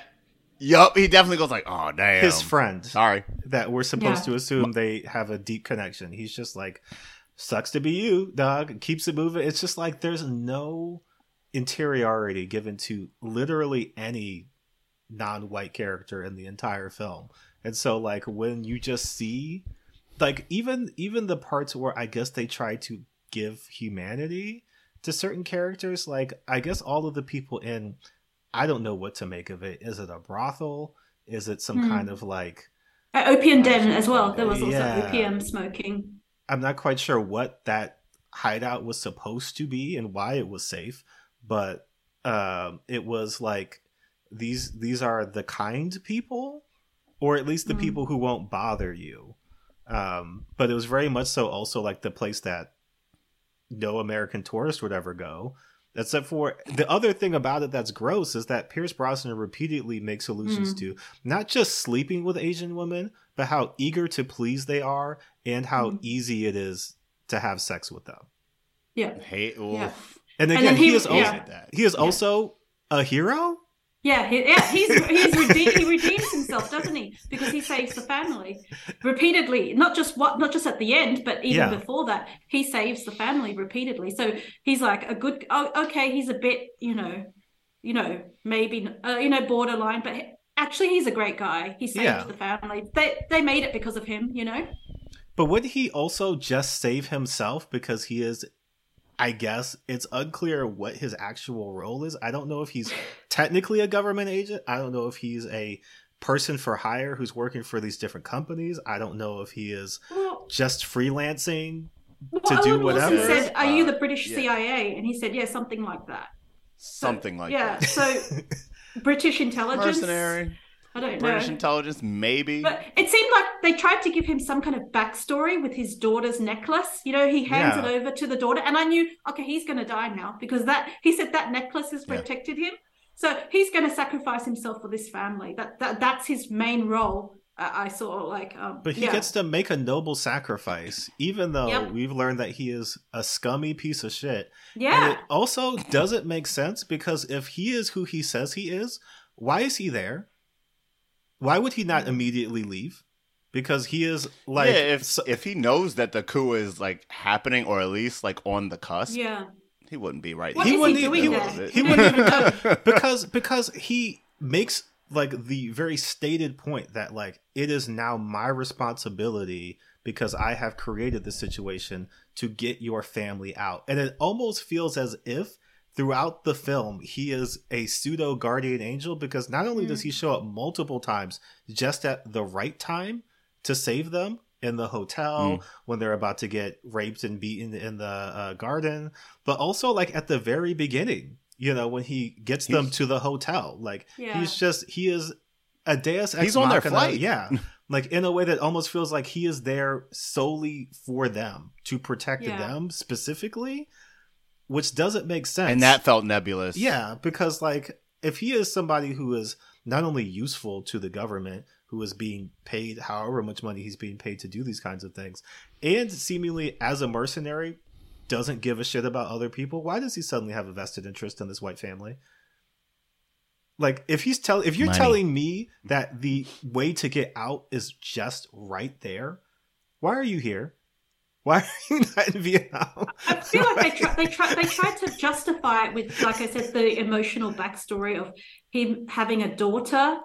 Uh, you know, who pro- he probably died because he said in the first like conversation at the bar with Owen Wilson, he said, "I used to be a parent or something. Oh, I used to have children." When Yeah. you know, Owen Wilson says, "Do you have children?" and he says, "I used to." So we can assume his daughter died, and then he maybe identifies with the daughters in that family, so that's why he gives his daughter's necklace to the to one of the girls. So it's like this, but it's, it's very like you know, kind of not believable, kind of like light touch, emotional reason for why he might have you know been trying to save the family. But it's ridiculous. It's, a, Right. it's just like added on Right. kind of thing. Yeah. Well, let's let's try our best to reimagine this movie. I honestly don't see any justification for it to be a different movie, but May, if if there's anything you can think of to I mean, you know, we always try to remove the white savior, Right. but I Then don't what do you have when you remove the white Right. savior from this? you, you lose the whole story because the whole story is about the white savior. They are the story, right? and even if it's like a a a, a Thai family Mm. trying to escape what's happening in their country like i mean not like this obviously like you don't want it to be as like visceral and violent as it is but like is that a is it is it a better story if it's about a thai family experiencing upheaval like this and trying to make it I, the sure there are movies that are about, you know, that have been made about kind of historical periods in, uh, uh, you know, in, in that country. I know in Cambodia there's been movies made about the Khmer Rouge and and memoirs being uh, like that have been written. Um, you know, The Killing Fields is one of the movies about, you know, Mhm. the Khmer Rouge. So I'm sure it, it does happen. It's just not, uh, never, yeah, Hollywood. Um, you know, it's not a Hollywood, you know, white savior movie. It's just a Yeah. complete. It will be just, just a completely different movie, right? It's not Yeah. even in the same genre. And like, who makes a stupid superhero action thriller out of like people suffering, like a country suffering? And that's, that's the whole thing. That's my whole point. I just, I can't. Yes. I can't deal with that. I, I I agree with I agree with you, May. I agree with you so much because I don't know if it was like 30 minutes in or when I felt it, but it it was quick where I was just like, "Oh, this is empty. this is empty because why why I don't want to see anybody else's suffering as the backdrop for like heroism, but they ain't even supposed to be there in the first place. Like, Oh, Cameron, do you mean And you don't even go here. And- see, right? you ain't even from here. You don't even go here. It's do- not. This ain't your place. but do you think it's meant to like um like almost like have get the average white American to be able to like uh, I don't know like empathize or or see themselves in that place like you know if if they were unexpectedly caught in a coup the average Yeah. guy with his family they could become a hero too they too could save their no? families It, you it know? is that fantasy. It- That's what the right, it's a director said fan- he was having. He said, "This is my fantasy." Brought to life about what I would do But- if I was in a coup, but it's just like, no, And- you wouldn't do that. You would die. But you know, like uh, I think, like like the most dan- dangerous thing about this, like you know, we can laugh about it and we can say it's just entertainment, but like entertainment is never just like empty in the sense of having no impact uh, and, and, and politically and Mhm, socially. mhm. Because as I was watching this movie and seeing image after image, scene after scene of like these brutal, like violent, um, kind of killings, all by you know random brown people with no names, you know, n- no real story, mhm. um, no real humanity, just this constant killing. I was like, this, it's movies like this that justify US intervention in other countries. And, and not just this one movie, but movie after movie after movie. You know, th- this Yeah. is not a unique film in the se- in that sense. You know, there are so many movies that are like this that play on the same tropes, the, the same stereotypes, and you know, the kind of American public who don't maybe don't travel or don't know that much uh, about like other countries, they will watch this and they'll think, yeah, maybe you know, like it. Yeah, we should like these are barbarians. We should be intervening. Yeah, we should we should be over in Afghanistan. We should be over in Cambodia or wherever. We should be uh, extending the long arm of the U.S. law. yeah, our across democracy borders. to others. Look, and and, and So so, and movies like this end up serving as propaganda. Yes, yes. Yeah. I mean, what ha- what else can you take from that? Like the the, the non-white people, they're, they're not even people. Like you said, zombies. I think that's the perfect. You hit on the perfect word. This like dehumanization of like kind of the non-white characters, and that's that's how we can go to war or justify going to war because we dehumanize them, right? Like they need to be saved from themselves. Well, look, essentially. we've we've seen this movie several times, even recently, right? The last one of the last movies we watched, No um Extraction, takes place in a somewhat unnamed uh, South Asian country where It's India. where Chris, where Chris Chris Hemsworth goes in and like has to save this uh, little boy who's caught between these two drug dealers, but like the whole country is in this yellow hazy filter. You know, it's Grimy, gritty. everything is playing off of that same like this is exactly what you think this country is like from a western perspective. Like you've never been here before but it's dangerous. Everybody's dirty. There's so many people moving around. It's like it's it's it's too much you know sensation and noise and all this stuff. Same thing we watched mm. the serpent and the rainbow where another coup Oh another coup happens in the background of that movie as just like in Haiti. literally Oh, wow. like the like just just to build the movie to like a fever pitch like not even it's never really mentioned at all Yeah. until Actually, end. it is like it's a it's a it's a third act device, literally serving as the background, almost in the way that the scene the scene when Owen Wilson and his family like drive through the like oncoming parade of Yeah. people going in the opposite direction. That's what happens in the Serpent and the Rainbow. It's literally like the the Haitian kind of uh, this Haitian uh, coup is happening in the background. It's on television. We see it happen on television in the background, and then we see it on the streets. But then we see the characters walk among this in order to like build build the anticipation for like the third act fight, which is Yeah. between a, a man and a zombie. and even even in even in the filming of this movie on set like owen wilson said that when they were there there was you know military presence and like like a sort of coup like thing happening to the point where in that scene in the beginning where the police and the people clash had to be filmed at a very early point in the morning where nobody was around because they were they feared that it would incite violence if people saw it mm.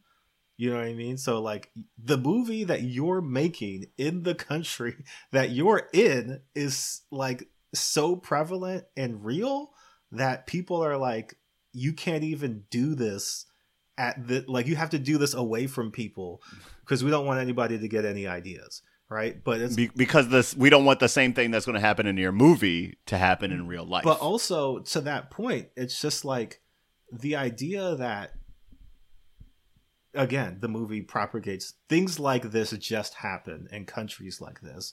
It's like Mm. that's that is what you are told to believe and accept from a western perspective? Like you why would you question it?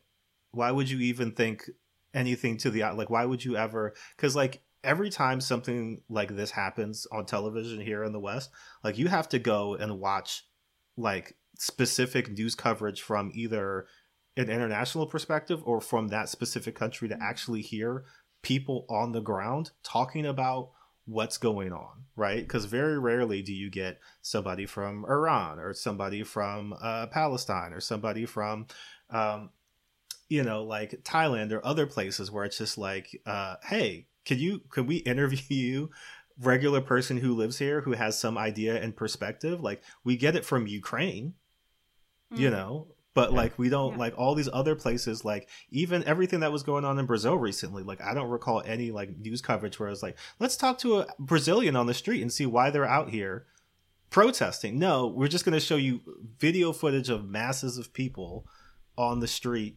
It's kind of scary. Maybe don't go there right now like is the message. And it's never like let's actually get some context to things that are happening. And like you're saying i think movies like this just kind of bolster that assumption by people that it's like yeah why why would i ever want to know what the people of this country are actually thinking or feeling?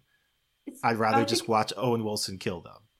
Yeah, I think it's it's basically a form of essentialism, right? It's a form of uh, uh, like othering, and um, like in the sense of oh, that's just their nature. That's just how they are. You know, like there's no social and political context. That's just culturally how they are. You know, like you know, um, Middle Easterners are just more aggressive or violent. yeah. You know, they're, they're prone to coups. You know, like that. Yeah, it's a form of essential cultural es- essentialism, and it's to say that we don't feel like they are like us. They are obviously different. You Yeah. know. Me- meanwhile- yeah. meanwhile throughout french history beheaded people in the street you know what i mean like it's like this never happens here except when it has happened multiple times Yeah. yeah, Yeah. y'all, y'all can't turn the mirror on yourselves a little. Y'all Yes. can't turn the mirror on yourselves. so yeah, Yep. I think it's I think even you know I don't have a, a, a strict reimagining just because like it, it always amazes me when you think about and we're, we're about to get into the reception to this movie and I'll tell you it's not what you think it is but uh like when they when people talk about movies like this and you know they're like yeah well like you were saying mate like maybe but but it's not really like they don't have a political agenda. It's just entertainment. It's just x y and z. But it's like the the thesis of storytelling and filmmaking is you are making choices everything that mm-hmm. you show me on screen is a choice that you have made. This is not a movie based on anything. This is not Yeah. historical. This is not coming from anything. This is literally from a man's imagination who made a choice to show us and tell us these things right? And so in that instance i don't know why you needed to involve brown people in this at all. Why mm-hmm. why are they if, if the movie is about what would you do to protect your family? Why can it not literally be zombies? Why can it not be monsters that have come out of the ground? Why can it not be an alien invasion? Why can it not be something that doesn't have to have not only just white people centered but centered in opposition to people of color? You know what i mean? You like it, You there's it. nothing here that is telling me that that's an essential part of this movie. You just decided to do that. And hmm. then people gave you money to do it you know what i mean? But like it was never like yeah this it doesn't have to be a documentary and everything in films are going to be stretched to a somewhat fantastical extent for the purposes of entertainment. But at the same time like if the entertainment that you're getting solely is the murder of people who are the other who don't look like you who are from a country that you don't come from who are you know and like that's that's what you're getting out of this movie is like that then is it's it's not necessary at all. Like you don't have to do any of this. So like the fact that this was all a choice that was made and people signed off on and said yeah let's do that is wild. So let's get into what people thought about this movie playing our favorite game going to all the different aggregate review sites. May we're going to start with imdb which ranks things out of 10 what do you think out of 10 no escape currently has on imdb think I might have seen it because I was also doing some research on googling about the movie. I I think it's like four point six or four point seven. Well, it might have been a different ranking. okay Yeah, I think that. Cameron?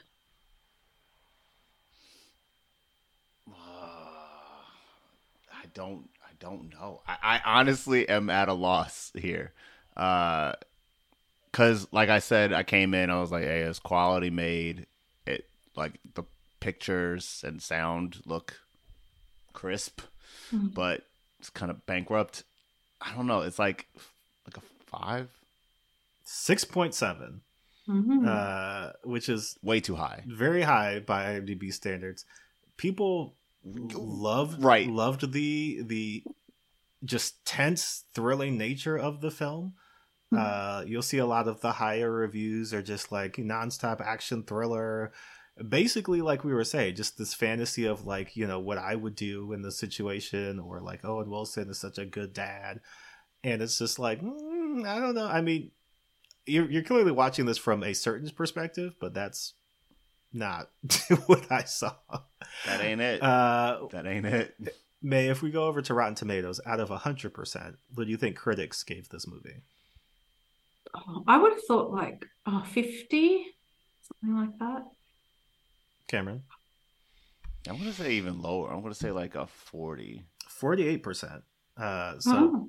Oh, technically rotten. maybe closer. Um, it does have a 62% audience score, but I think more critics than just general viewers saw straight through what this is. Uh, Right. There's just a Yeah. lot of just like calling it out for blatant xenophobia, calling it out for just shameless uh, murder and violence. I think a lot of people harped on something that I also was feeling, which is like if this movie was made in like 1982 and like starred Sylvester Stallone and like Hmm.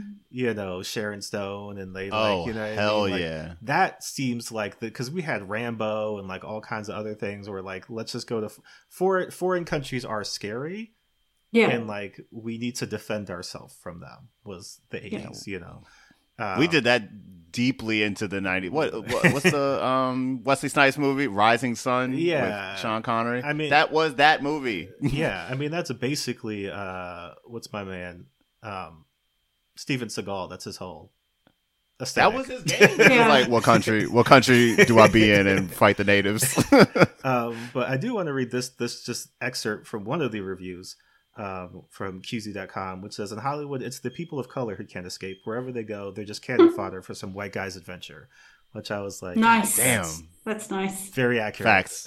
Um, this MF for spitting. finally, though, going to Amazon.com, our absolute favorite, may out of five stars, what do you think?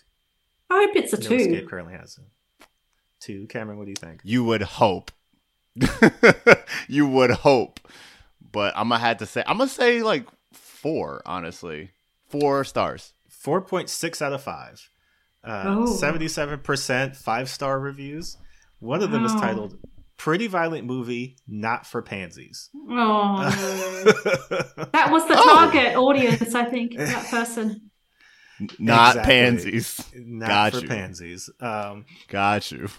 Part of their review says some people complain that it painted Thai citizens in a negative light, but I disagree. If you pay attention to what's being said throughout the movie, one of the characters explains precisely why the people are acting in such a violent and extremist manner and actually justifies their actions. See? and actually assigns blame upon himself and the ruling elites, uh, Ah. which is like So wait, he heard that Pierce Brosnan monologue and he was like, mm, mm, this is this is that commentary I was looking for. Mm. and and It's it's, enough the for whole sprinkles. and- Sprinkles enough. yeah. Yeah, yeah, that's all I need. That's, all the whole need. movie. You know, I can extrapolate that to everything. Don't stop the just like- action for the uh, you know Yeah. a- analysis. and let's get back My to man it. probably My man probably went to Applebee's after this movie and like discussed it with all his friends and used that exact monologue as his Yeah. like c- discussion point. It's like, come on, bro. So that's what the critics and the people thought. But now it's time for us to review this movie on our caucasity ranking scale. And may we have three levels of caucasity to rank this movie on. Uh, the first one being shorts in the winter. Now, I don't know what it's like in Prague in terms of not even just the weather, but just the general aesthetics of if white people are just like, look, I know it's 30 degrees outside, but I can't not wear shorts. Like, I have to. You mean Fahrenheit 30 degrees, or do you use a? Yeah, I was about to say Fahrenheit. different- Do you use a different degree system? It We the only ones. We the only ones, we're the only ones that use Fahrenheit, yeah. Oh, okay. Yeah. So I don't know what that is. So it's like in negative, like Below it's negative freezing. twelve oh, below freezing. Okay, got it, got it. Yeah. Yeah. Uh, so it's just they're comfortable with their legs out uh, Mhm. and shorts out. There's snow on the ground. It's it's clearly cold, but you know, seemingly this is a choice that they've made, and it's not a choice that's hurting me, but it is a choice that I'm curious about. I wonder why you've chosen to do this.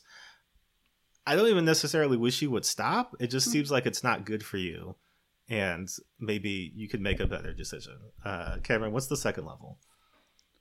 Uh, second level of caucasity is this movie is touching my hair. Mm. And it's probably not asking to touch your hair, but it definitely is curious. It's like, ooh, that texture is different than mine. I wanna I wanna see all about that. And before asking you, probably has retched from across the room onto your scalp and just placed Oh, their hand the just deeply into your follicles. The violation, exactly. It's a it's a violence. It's a light violence. You know, I'm mm-hmm. not I'm not bleeding, but you in my space, man, Yep. and I I need you to exit. And the third level, I mean, there's been so many things happening recently that it's kind of hard to keep track of. This week is crazy. you know, uh, Cameron, you weren't here for the last episode, but we did talk about the Black History Month police car in Miami and also Columbus, Yes. Ohio.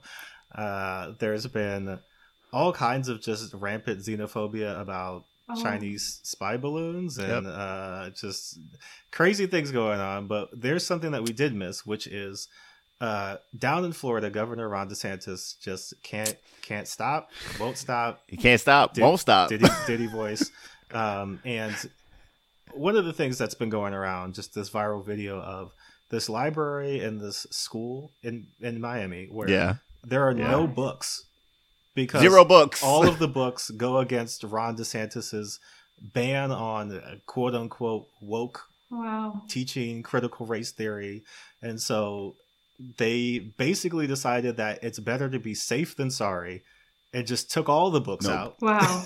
because no books This- because at the school. It's dystopian. in some way or another there were like most of these vi- it is very dystopian and Ron- I think I'd to rather it. stay in um, DeSantis, coup-driven proud. Thailand. proud man feels good Yeah, I don't think I want to go home to the US. I think yeah, exactly. you might you might be able to read more, but I guess Um, but this is the level where you know Yeah. exactly what you're doing. There were no mistakes. This was intentional. You meant to do Hmm. harm. You revel in the harm that you're doing. You wish you could do more harm. And so, you know, from a governor banning all of the books. I think that's the igno- I think that's written in the first page of Ron DeSantis' Bible. Actually, no books. that that list right there. yeah. no books Except this book. But then not this book. except this book right here, and then not even this book. but from from from that level all Yeah. the way down to just the first level of innocuous curiosity, where do you think Um, No Escape ranks? For me, it's like at the level between three and two, right? Like three is the highest, right? Highest level of cooking. So between three and two, from from the perspective, Mhm. like from the perspective of the screenwriter and directors, I think that it's between three and two because I also believe. I mean, I believe it does harm, but I also believe that they don't even realize how much harm that they are doing. And that is also part of their privilege right? It's part of your privilege to be oh i'll just you know let's do you know i'll just try this or try that. And i, I think it's yeah so it it's all, uh, even worse than them wanting to do harm is that they in their kind of ignorance that they don't even realize what they're doing. And and but i think from the perspective of i guess the hollywood system i would say three because i think that at some level somebody who greenlight who pays for this right greenlights it they know what i mean they they would know what they're doing they know what sells They, you know, at the end of the day, it's the bottom dollar. They know what will sell. They know what kind of fears to plug into so that people, you know, will come and watch the movie. So I would veer towards three for them, for the system. Cameron, what about you? Oh, this is this is Ron DeSantis burning that book in front of my black ass. Like he's just like, hey man, Burning the you souls see of this Black copy of book. yeah, yeah, yeah. He's burning a copy of uh, "The Souls of Black Folk" or "Beloved" right in front of my face. He's like, "You can't read this no more, bro."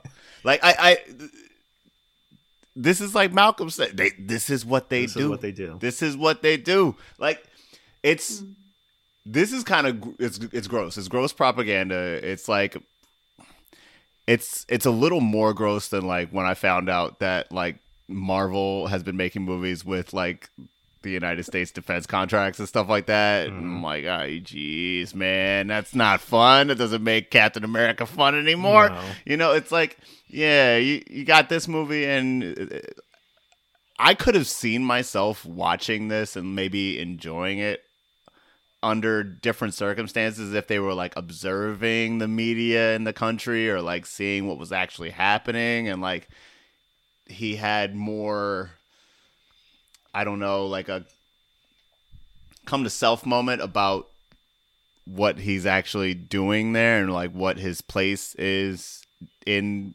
Cambodian politics or in Southeast Asian politics, like what he's bringing to them and why they don't like it. I would like to know why they don't like it. I would like to know reasons. I would like subtitles. I would just like context. And this movie deletes the context like like Jordan said in the first part of this podcast. They got rid of the subtitles to lure you into a fearful atmosphere and it's it's really gross. It's really gross and really empty and like just kind of like mean spirited, honestly. And I think that that's like that. I don't. I don't. I literally typed into my Letterboxd like, why would I go to the theaters to see this? Why would I? Why would I be like, hey baby, Friday afternoon, Friday evening, what do you want to do? Dinner and no escape?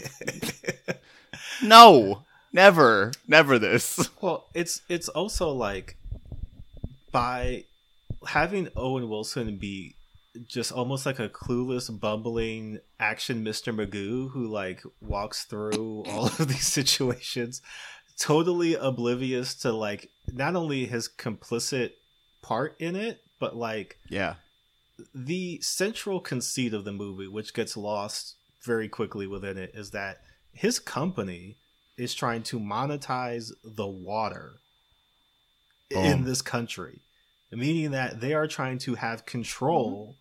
Over the essential, resource, like essential resource. you know like when you think about just water supply and water filtration and you know all these like the ability to access clean water in certain countries but on top of that just ac- literal access to it you know like having working indoor plumbing running water things that you can use Yeah. to boil water like all this kind of stuff and like the fact that his company that he's working for if he knows nothing else right?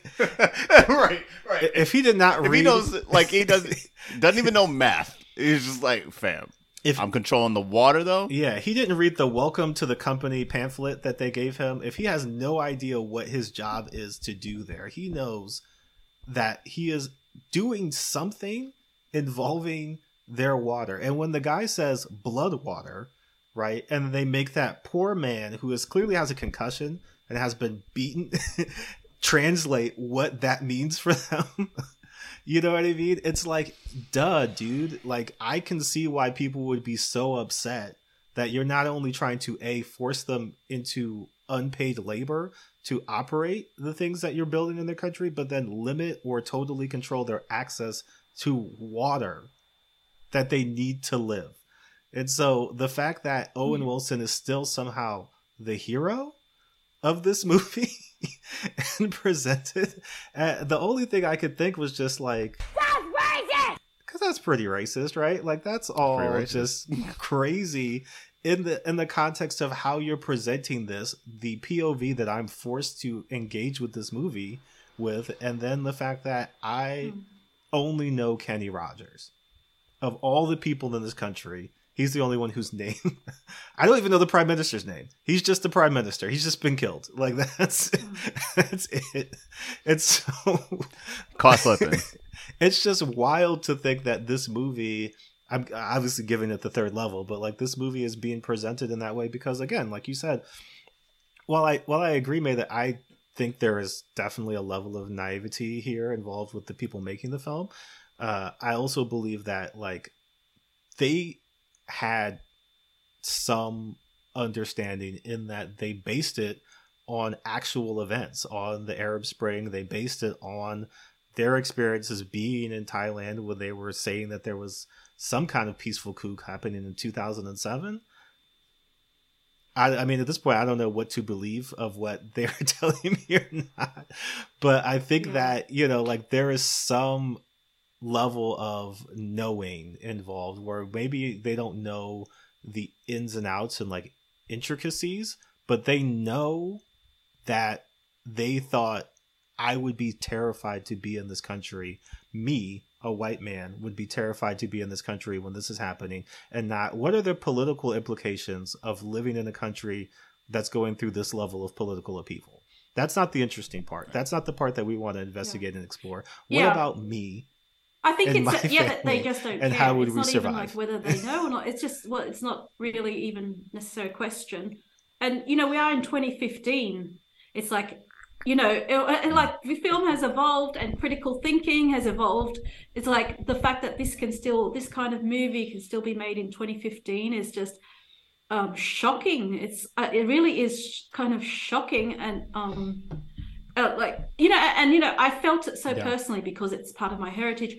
But it makes me think about how like how many movies have I seen and I haven't put that critical lens on just because I don't know because maybe the movie was very seductive in its action or whatever or the storyline or you know or because it wasn't close to me so Mhm. that I didn't pick it up as as strongly as I did the othering you know because I think that we are almost immune to this even though it is Yeah. 2015 I was just saying that you know we have you know gone supposedly a long way since you know the movies from the 80s and 90s but i think that it's a whole like childhood and lifetime of watching movies like this.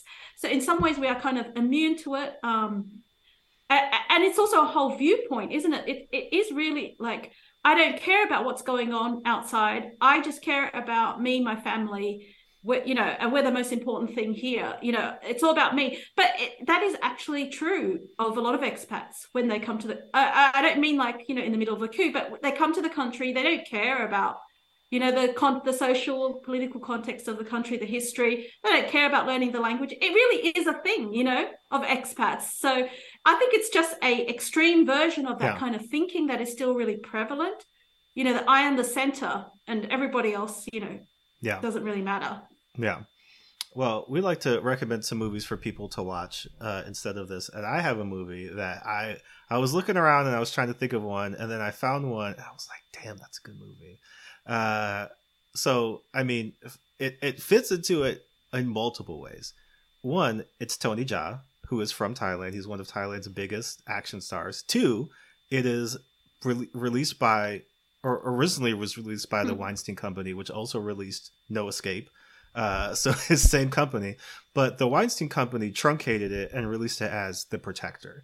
But the original title in the uncut version is uh, Tom Yum Goong, which is one of the best action movies you could watch. We were talking about Cameron um, in Extraction, that one, like that supposed one shot that went throughout. You know what I'm talking about? Oh yeah, yeah, yeah, yeah, yeah. Yes, yes, yes. Have you seen The Protector? The uh the the truck chase. The truck chase. Have you seen The Protector? I have not seen the project. I have not seen the protector. There is an amazing sequence in The Protector. There's there's two, but there's one where Tony Jaa basically walks into this hotel and it's a one shot of him going from the first floor all the way up to like the third or fourth floor and just kicking ass, right? And it's like done in a way that's like this was like 2005, 2006, so like digital photography possible in the edits, but really feels like they literally did it in one take uh, from start to finish. And it's one of the most Put it in my veins. amazing, just like martial arts sequences on film. And so, if you're looking for something that's actually stars Thai people, is actually about uh, it's not about a coup, but it's definitely just like an excuse to sit down and watch a good action film and see one of the greatest martial artists ever to live, you know, like do what he does. Like I would watch. You could watch The Protector because it's it's the same movie, but Tom Yum Goong um, is the uh, like the Thai original cut of the film. Um, so if you can find that, I would watch that just because it's the whole movie and not just it kind of chopped up in the way that they would like when when American companies used to just bring over like Asian action films to just kind of say, uh, we don't need X, Y, like we just get to the action. Like let's cut out a lot of these beats.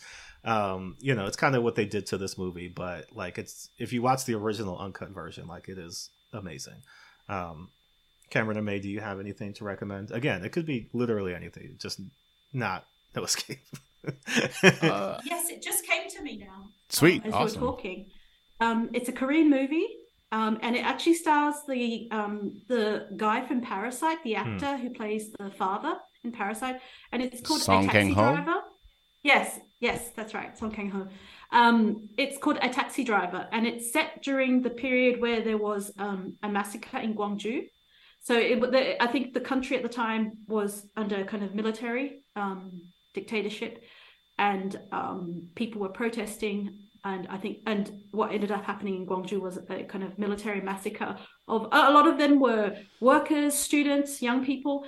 And so, like, so in the beginning, you think, oh no, I in the beginning I thought it was a white savior Hmm. movie just because like it's about this American journalist who wants to get into Gwangju, right? Um, to to to film and to report on what's happening there, but he has to find someone to get him in there because it's you know unstable.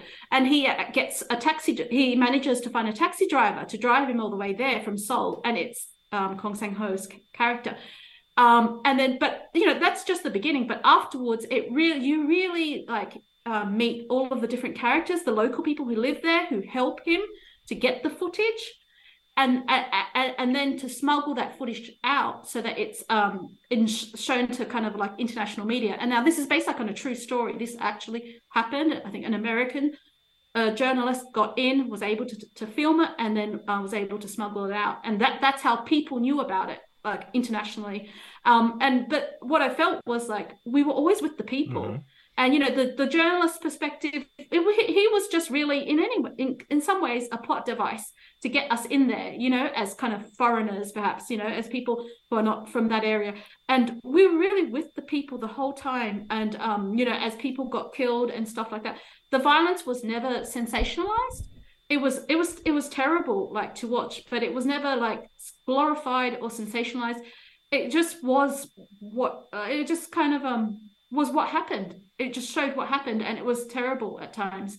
Um, so it is. I just thought this this is how you do Right. it. This is how you do a movie that gives like the political and social context its kind of due weight, while still having really great characters. Song Kang Ho, he's such a great character. It's so funny. Um, you know, a- a- and there's even scenes where it's like, oh, it's a little bit like not slapstick, but exaggerated. You know, so there's this whole cut chase scene where they um where uh, uh, the taxi driver drives the journalist out of the um out of Gwangju being chased by the military you know and, and then all these all his fellow taxi drivers come and help him by like you know um, distracting them and like getting them off the road and stuff like that. And it's it's an exaggeration but it felt so right because that's what it must have felt like you know the exhilaration of like smuggling this videotape out of you know out of the hands of the military in Gwangju must have been exhilarating and scary and thrilling and terrifying at the same time. So it's a dramatic like um it's a dramatic portrayal of of what actually hap- happened. And um yeah, I would highly it's one of my favorite movies. Nice. So I recommend that. For sure. Cameron, what would you recommend? Um, I actually referenced it earlier as a joke, but it kind of is. a little- it- it- It's a good movie about um, about well, not necessarily a coup, but like the overthrowing of the French government uh during the Algerian War, and that's the uh, Battle of Algiers, which is a movie from I think it's like 1967. Yeah, and they were. Let me make sure I have that right. they were there. Yeah, 1966. Yes. So this movie combines footage from the actual war, footage from like actual, sadly, like you know, violence against people, but with uh, fictional fictional situations that are woven into the footage. But I, which I've never seen before, and honestly, with the black and white photography of both in this film, it, they're kind of indecipherable. So you're left with this very realistic situation that actually happened and kind of aren't really able to tell scenes from scenes whether or not it's you know set up or whether or not it was documentary footage. And uh, it's important to see you know the people of north africa the people of algeria fight back against colonialism like in real time and see and in this movie you get to see a how that occupation is affecting them literally going from town to town within algeria you literally get to see them go you know go within you know a qz to like a un i guess um uh, ungovernmented part of town. Uh, you get to see that in actuality. You get to see, you know, them actually the the rebels fighting back against the French government. It's a very intense movie, kind of like this one. It's in in a sense an action movie, but very much so like realistic to their situation. And I think that's and it's sympathetic to their situation too, which is also the important part. And it, there's it, it, does do a little bit of both sidesing, but in a way that's actually constructive because you get to see like why the French government is problematic in this sense and why the Algerian people uh not necessarily well why the Algerian people ended up being colonized, not necessarily why why they should have been, Right, right. why they were Right. why they were. There's no should have been there. Um cut that out, Jordan. I'm leaving it in. but you know, you know, yeah, yeah, leaving it in. Uh, but you know, it's it's an important movie, and definitely, you know, it's on a lot of lists. It's on Sight and Sound poll. It's you know, it's a there's a criterion of it. It's an important movie, and uh, a friend put me onto it several years ago, and it, I feel like it's my duty to uh, pay it forward a little bit in that sense. Yeah, for sure. Well, that's going to do it for us this week, May. Thank you so much for joining us. This has been great. So so happy that you got a chance to come on and, and talk with us because I think not only the additional context, uh, which I think is important, and we, we definitely enjoy that, but also just like we always try to think about okay like if this movie was about us what would it be like? But like having that like actual perspective of like oh no it's as gro- it's as gross as you think it is maybe more. Like maybe maybe worse. Uh, so thank you so much for i mean you know subjecting yourself to this movie again but also for taking some time to talk to us. Uh, let everybody know online where they can find you uh, but also anything that you have going on. I know you have a book uh, that you're working on and other things so tell everybody about where they can find you Okay, yeah. oh, Well, first of all, thanks so much for having me. It was a huge pleasure. Um, despite the movie, it was really great having a chat with you guys, and um, I, I I love the chance to basically do with you guys what I would normally do in a movie with my boyfriend. You know, I'll be like, I can't, I can't believe they did that. I can't believe it. And cultural note, this is incorrect. So it's great being able to do it on a public platform. Um, and so yeah, so uh, uh, my website is www.mayngo.net. So M A Y N G O dot net. That's where you can find some of my writing. So I work as a book reviewer. I've also written an audio drama, um, and I also do essays and also copywriting. So more kind of corporate stuff. And I also uh, run the Prague Writers Workshop, which is praguewritersworkshop.cz over here in Prague in the Czech Republic. We've had writing audio drama workshops and um, hopefully more workshops in the future. And I'm currently, yeah, writing a crime fiction novel with an Asian Australian protagonist nice um, because I think crime fiction is way too white, Mhm. um, including Australian crime fiction, you know. Um, but so uh, I'm hoping to um, submit that soon to different agents and publishers. absolutely That's what I'm up to right now. great uh cameron what do you have going on Um, yeah, you can find me on the internets, Twitter and Instagram at the Blipster eleven thirty eight. Uh, right now, I just wrapped the writers' room on the show I was working on, so don't know when. I do know where.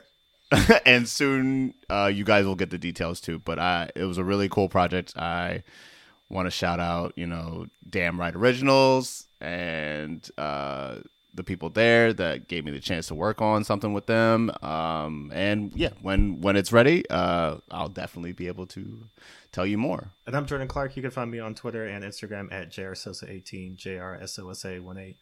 DC Power, which is the DC Comics anthology of all their black superheroes, is out now. I'm a part of that, so definitely check that out. Um, Go get that as Black History Month. Go get it. uh, also, be on the lookout for Red Sonja, Hell Sonja in stores February 15th, and then subsequently March 22nd is the final issue of that. And then other comic stuff will be happening soon. I'll tell you about that in a little bit. But if you want to reach out to us, you can find us at white underscore pod on Twitter. You can also reach out to us at white people save you pod at gmail.com. Love to hear from you. Whatever movies you think we should watch, or if you'd like to be a guest or anything like that, please let us know. But that's going to do it for us this week. We'll be back next week with more Caucasity. Peace. Peace.